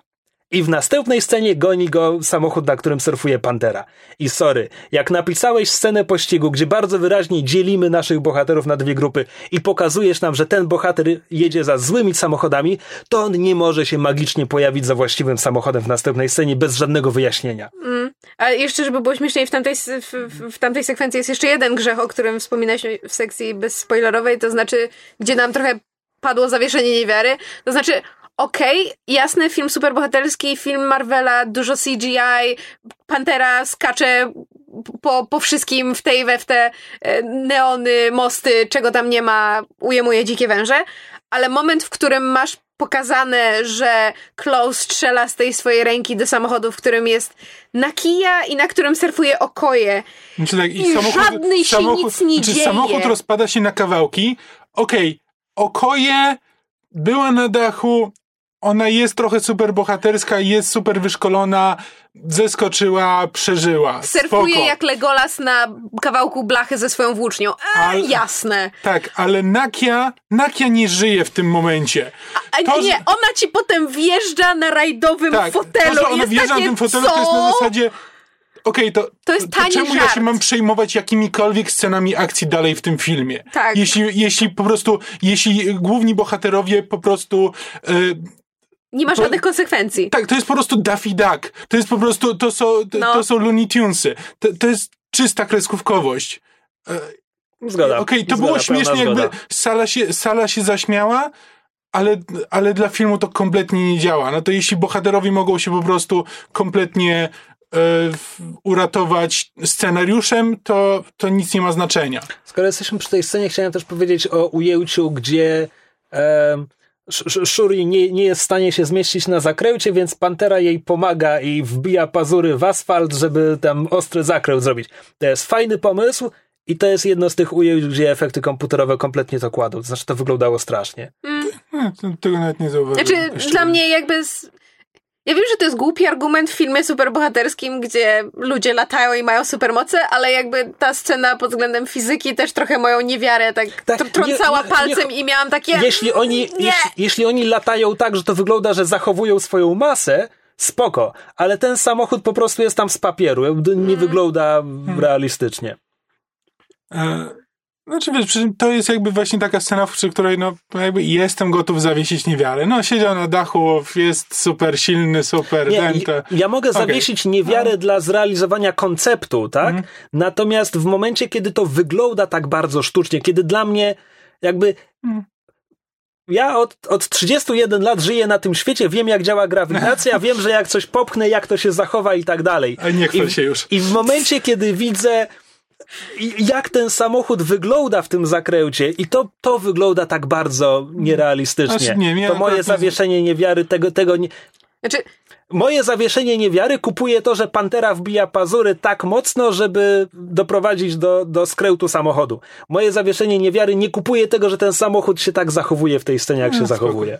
Akurat nie zauważyłem. Znaczy, jakby... moje, moje zawieszenie niewiary też nie kupowało e, nosorożca koszącego CGI-owych ludzi, bo ani ci ludzie, ani ten nosorożec nie mieli żadnej realnej wagi. Hmm. Wiesz co, ale w Wakandzie to te efekty komputerowe, one się wykładały nawet na takich rzeczach jak green screen. Tam mm. niektóre tła wyglądały tak. strasznie sztucznie. Tak, co jest o tyle smutne, że, że dla mnie jakby jednym z głównych atutów e, tej, tej finałowej walki pomiędzy plemionami, już abstrahując od różnych e, rzeczy tutaj, prawda, a propos braku konsekwencji, które, które mówimy w kwestii fabularnej. Natomiast jakby fajne było to, że to wszystko się działo A na otwartym polu, B w pełnym słońcu. Bo jak na film właśnie, który miał duże problemy z walkami i wszystkie były ciemne, włącznie z finałowym pojedynkiem Killmongera i Pantery, to jakby fakt, że te walki były, były w pełnym świetle i przynajmniej miałam szansę gdzieś dojrzeć jakąś choreografię, był w pewnym sensie zaletą, natomiast nie wynagradzał mi całości. Znaczy, dla mnie CGI najbardziej jakby zawiodło w, w scenie, w scenie tej walki, finałowej walki między Killmongerem i Black Pantherem, tak. bo tam po mm. prostu były sceny, które wyglądały jak w telewizyjnym flashu. Tak. Po prostu widać, widać, że to po prostu są plastikowe ludziki, które się, y, które się biją. Mm. Zupełnie obok tego tematu ucieszyłbym się, gdyby w kolejnym Black Pantherze były kolejne retrospekcje z lat 90. z, z Tyczaką w roli Pantery. Mm. Hmm? Ja bym z kolei, ale to po prostu ja bardzo lubię Sterlinga K. Browna, ja bym bardzo chętnie z- zobaczyła e, zabitego Niobu, księcia. Njobu. Njobu, przepraszam. Właśnie nigdy nie wiem, jak różne literki wymawiać. No tak, J, G, makes sense. nie jadłam obiadu, cukier mi a tam, spada. A tam e, młodego Tyczakę w tej jednej scenie gra syn tego aktora, który, który gra, grał starego Tyczakę w Civil Warze i tutaj. O. A, no dwóch, dwóch panów Kani. E, John Kani to jest ten starszy i niestety nie pamiętam imienia młodszego. Ale to fajnie. Zostaje w rodzinie. Czy jeszcze jakieś mamy uwagi? Chyba nie. Ja się chyba wyprztykałem, że to jest film, który ogólnie on jest on jest dobry w porywach, bardzo dobry, ale ma wady, które mocno mnie rozczarowały. Mm. Na pewno jest jednym ze zdecydowanie lepszych Marveli, tak? Z tych mm. absurdalnych 18 filmów powiedziałbym, że jest spokojnie w pierwszej, jednej, trzeciej. Już nie bawię się w konkrety ale mógł być, kurczę, mógł, mógł bardziej rąbać po nerach emocjami. No. Znaczy tak, bo to jest jakby, to jest, to jest w porządku film, mi się go bardzo fajnie oglądało, miał kilka naprawdę zabawnych momentów, e, podoba mi się jak jest zrealizowany, już nawet mimo tych wad scenariuszowych czy realizacyjnych, naprawdę podoba mi się jak, jaki był pomysł na tę historię, world building jest w ogóle fenomenalny i tu w ogóle żadnych, że tak powiem, e, żadnych złych słów nie mam, natomiast miał szansę właśnie, tak jak mówisz, trzepnąć, trzep, trzepnąć po emocjach, a emocjonalnie ten film po mnie kompletnie spłynął. Tylko, że ja teraz już na tym etapie autentycznie przy każdym filmie Marvela zadaję sobie pytanie pod tytułem, czy to jest kwestia tylko i wyłącznie filmu i tego, co on zdołał osiągnąć, a co nie, czy to już jest kwestia zmęczenia materiału i na ile. Znaczy, dla I mnie, ja nie jestem w stanie stwierdzić już naprawdę. Dla mnie, gdyby ten film miał e, szpony i kły w trzecim akcie, to bym nie trzepnął po Znaczy, Sądzę, że emocjonalnie. on- Ale on- poszedł na bardzo bezpieczne rozwiązania On miał naprawdę unikalną sytuację do tego, no bo tak jak mówiłem, tak jak mówiliśmy, ma mnóstwo postaci, które są traktowane niemal równorzędnie, jakby Nakia, Shuri, Okoje i e, Chala są praktycznie rzecz biorąc równorzędnymi bohaterami, mimo że jakby ty Chala jest tym tytułowym. I które jakby w ramach tego, w, w ramach tego filmu są jakby przeciwstawiane sobie, a na końcu żadna z nich nie ma z tego powodu żadnej traumy, nie ma żadnego konfliktu między nimi, wszystko jest zakończone na zasadzie wszyscy się kochamy, wszystko wybaczone tak. y, i do zobaczenia następnym razem. Jak na film, który porusza tak istotne i ważne tematy i sam w sobie będąc, prawda, tym, tym e, filmem o czarnoskórym superbohaterze z e, ten e, predominantly black cast i, i, i, czarno też, e, czarnoskórą ekipą, jeśli chodzi o, o reali- realizację, to jak na film z, jakby z taką otoczką, to on finalnie jest strasznie cukierkowy. Że jakby zero konsekwencji, wszystko się kończy happy endem, niby zawiązane na kokardkę, ale zakopujemy pod dywan te niezręczne tematy, które musielibyśmy poruszyć. Jakby w sumie jak o tym myślę, to jest właśnie zaskakująco taki disneyowski. Tak, no bo to jest to jest dramat szekspirowski, do którego dopisano disneyowski happy end. Tak. Mhm. I to jest rozczarowujące. Kurde, gdyby Hugler mógł się skonsultować z Kennethem Branachem, żeby podkręcić tego Szekspira, właśnie, nie? Wiesz, że jestem rozczarowany pierwszym Ja torem, wiem, tak? ja wiem, ale tak myślałam, że nawiążę, ale dobrze. Ale skoro mowa o nawiązaniach, bo wspomnieliśmy, znaczy była jedna wzmianka o, o, o scenie po napisach tam Są, są z Czala. dwie, dwie sceny po napisach. i Pierwszej- Jedna jest, żeby wbić szpilę Trumpowi, a druga jest, żeby ucieszyć fanów. I e, jeśli, jeśli reakcje... E, Fanów Sebastiana Stana, dodajmy, bo Ta, tak, z Pakiego. konstrukcji zdania mogło wynikać, że chodzi o fanów Trumpa. E, tak, jeśli wierzyć e, e, cudownie entuzjastycznej i głośnej reakcji e, niektórych fanek na sali, kiedy, kiedy żeśmy e, siedzieli i czekali na drugą scenę po napisach, e, do których yours truly się zalicza, żeby nie było wątpliwości, bo piszczałam i skakałam na fotelu jak, jak, jak, jak każda inna fanka, to druga scena po napisach mnie szalenie ucieszyła and I just loved it so much. Znaczy po prostu wszystko od, od, od tego kraciastego koca, który ma przerzucony przez ten, tę tę błękitną szarfę, którą Baki ma przerzuconą, żeby nie było widać tej jego biednej, uciętej łapki i tego, jak Shuri go traktuje i tego, że nazywają go białym wilkiem i tego, że ma man bun i tego, że wygląda na spokojnego i szczęśliwego i że będzie go więcej w kolejnej części. Can you tell Bucky is my baby? Ale w ogóle Sebastian Stan to by pasował na Geralta. Ja bym go widział w Co tym. No? Takiego młodego. Nie, nie widzę tego. Nie widzisz tego? I'm with you, spokojnie. Ale tak, znaczy dla mnie Kamil, Kamil się ze mnie śmiał, bo jakby mówiłam to też wracając z filmu, że jakby dla mnie tak naprawdę już na tym etapie jedyny emocjonalny związek, jaki ja mam z serią Marvela, to jest Stevie Bucky.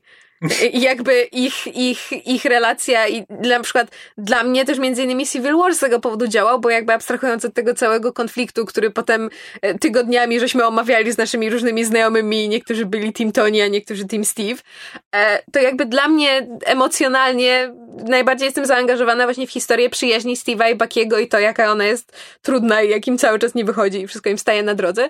W związku z tym dla mnie ta scena była, że tak powiem, była istotna z wielu względów i, i liczę na to, że, że mimo wszystko w tym natłoku bohaterów, który będziemy mieli w Avengers Infinity War, będzie chociaż parę scen. Because Bucky. All the Bucky feels. Więc tak, warto zostać po napisach, bo scena jest malutka i urocza, ale spełnia fanowskie oczekiwania. Znaczy mam wrażenie, że wszyscy się spodziewali, że po Black Pantherze będzie scena w jakimś stopniu nawiązująca do Wiesz Buckiego. Co? Ponieważ, ponieważ Shuri w pewnym momencie wspomina, że, że Ross jest drugim Tak. biał, białasem, którego może uleczyć, pomyślałem przez chwilę, że to może być jedyna wzmianka. Mm. Więc tak, tak ostatecznie trochę, trochę się, e, trochę się dziwiłem mimo wszystko. Znaczy, swoją drogą Shuri jest tak c- Poza cudowna. tym też spodziewałem się, że on mignie jeszcze w zamrażarce. Nie, nie, sądziłem, A, że go wypuścili. Nie, to jakoś ja byłam pewna, że go wypuścili. Nawet nie wiem dlaczego. On na koniec Civil War mówi, hej, zamrożcie mnie, bo, bo nie wiem, czy nie mam jeszcze oprogramowania w głowie No i tak, mogę tak. zrobić komuś kuku. Więc to była taka sugestia, że jakieś ryzyko się wiąże z wypuszczeniem go. No tak, tak, ale nie wiem, ja w moim sercu po prostu czułam, że Baki, Baki, nie, Baki jest ten obudzony. Ale tak. Swoją drogą, jeszcze, znaczy, to było takie dziwne uczucie w pewnym momencie, znaczy bardzo mi się podobało, jak to zostało poprowadzone, ale jakby w pewnym momencie Shuri mówi do, do e, zapomniałam, jak się nazywa postać Martina Freemana. Everett K. Ross. O, właśnie, do Rossa. W pewnym momencie mówi, zwraca się do niego per colonizer. I to było taki, taki po prostu rzucony nonszalancko żart i ludzie się na sali zaśmiali, ale ja miałam takie, wiesz, just sort of hidden white guilt of, oh, I don't know if I should be laughing at this. No tak.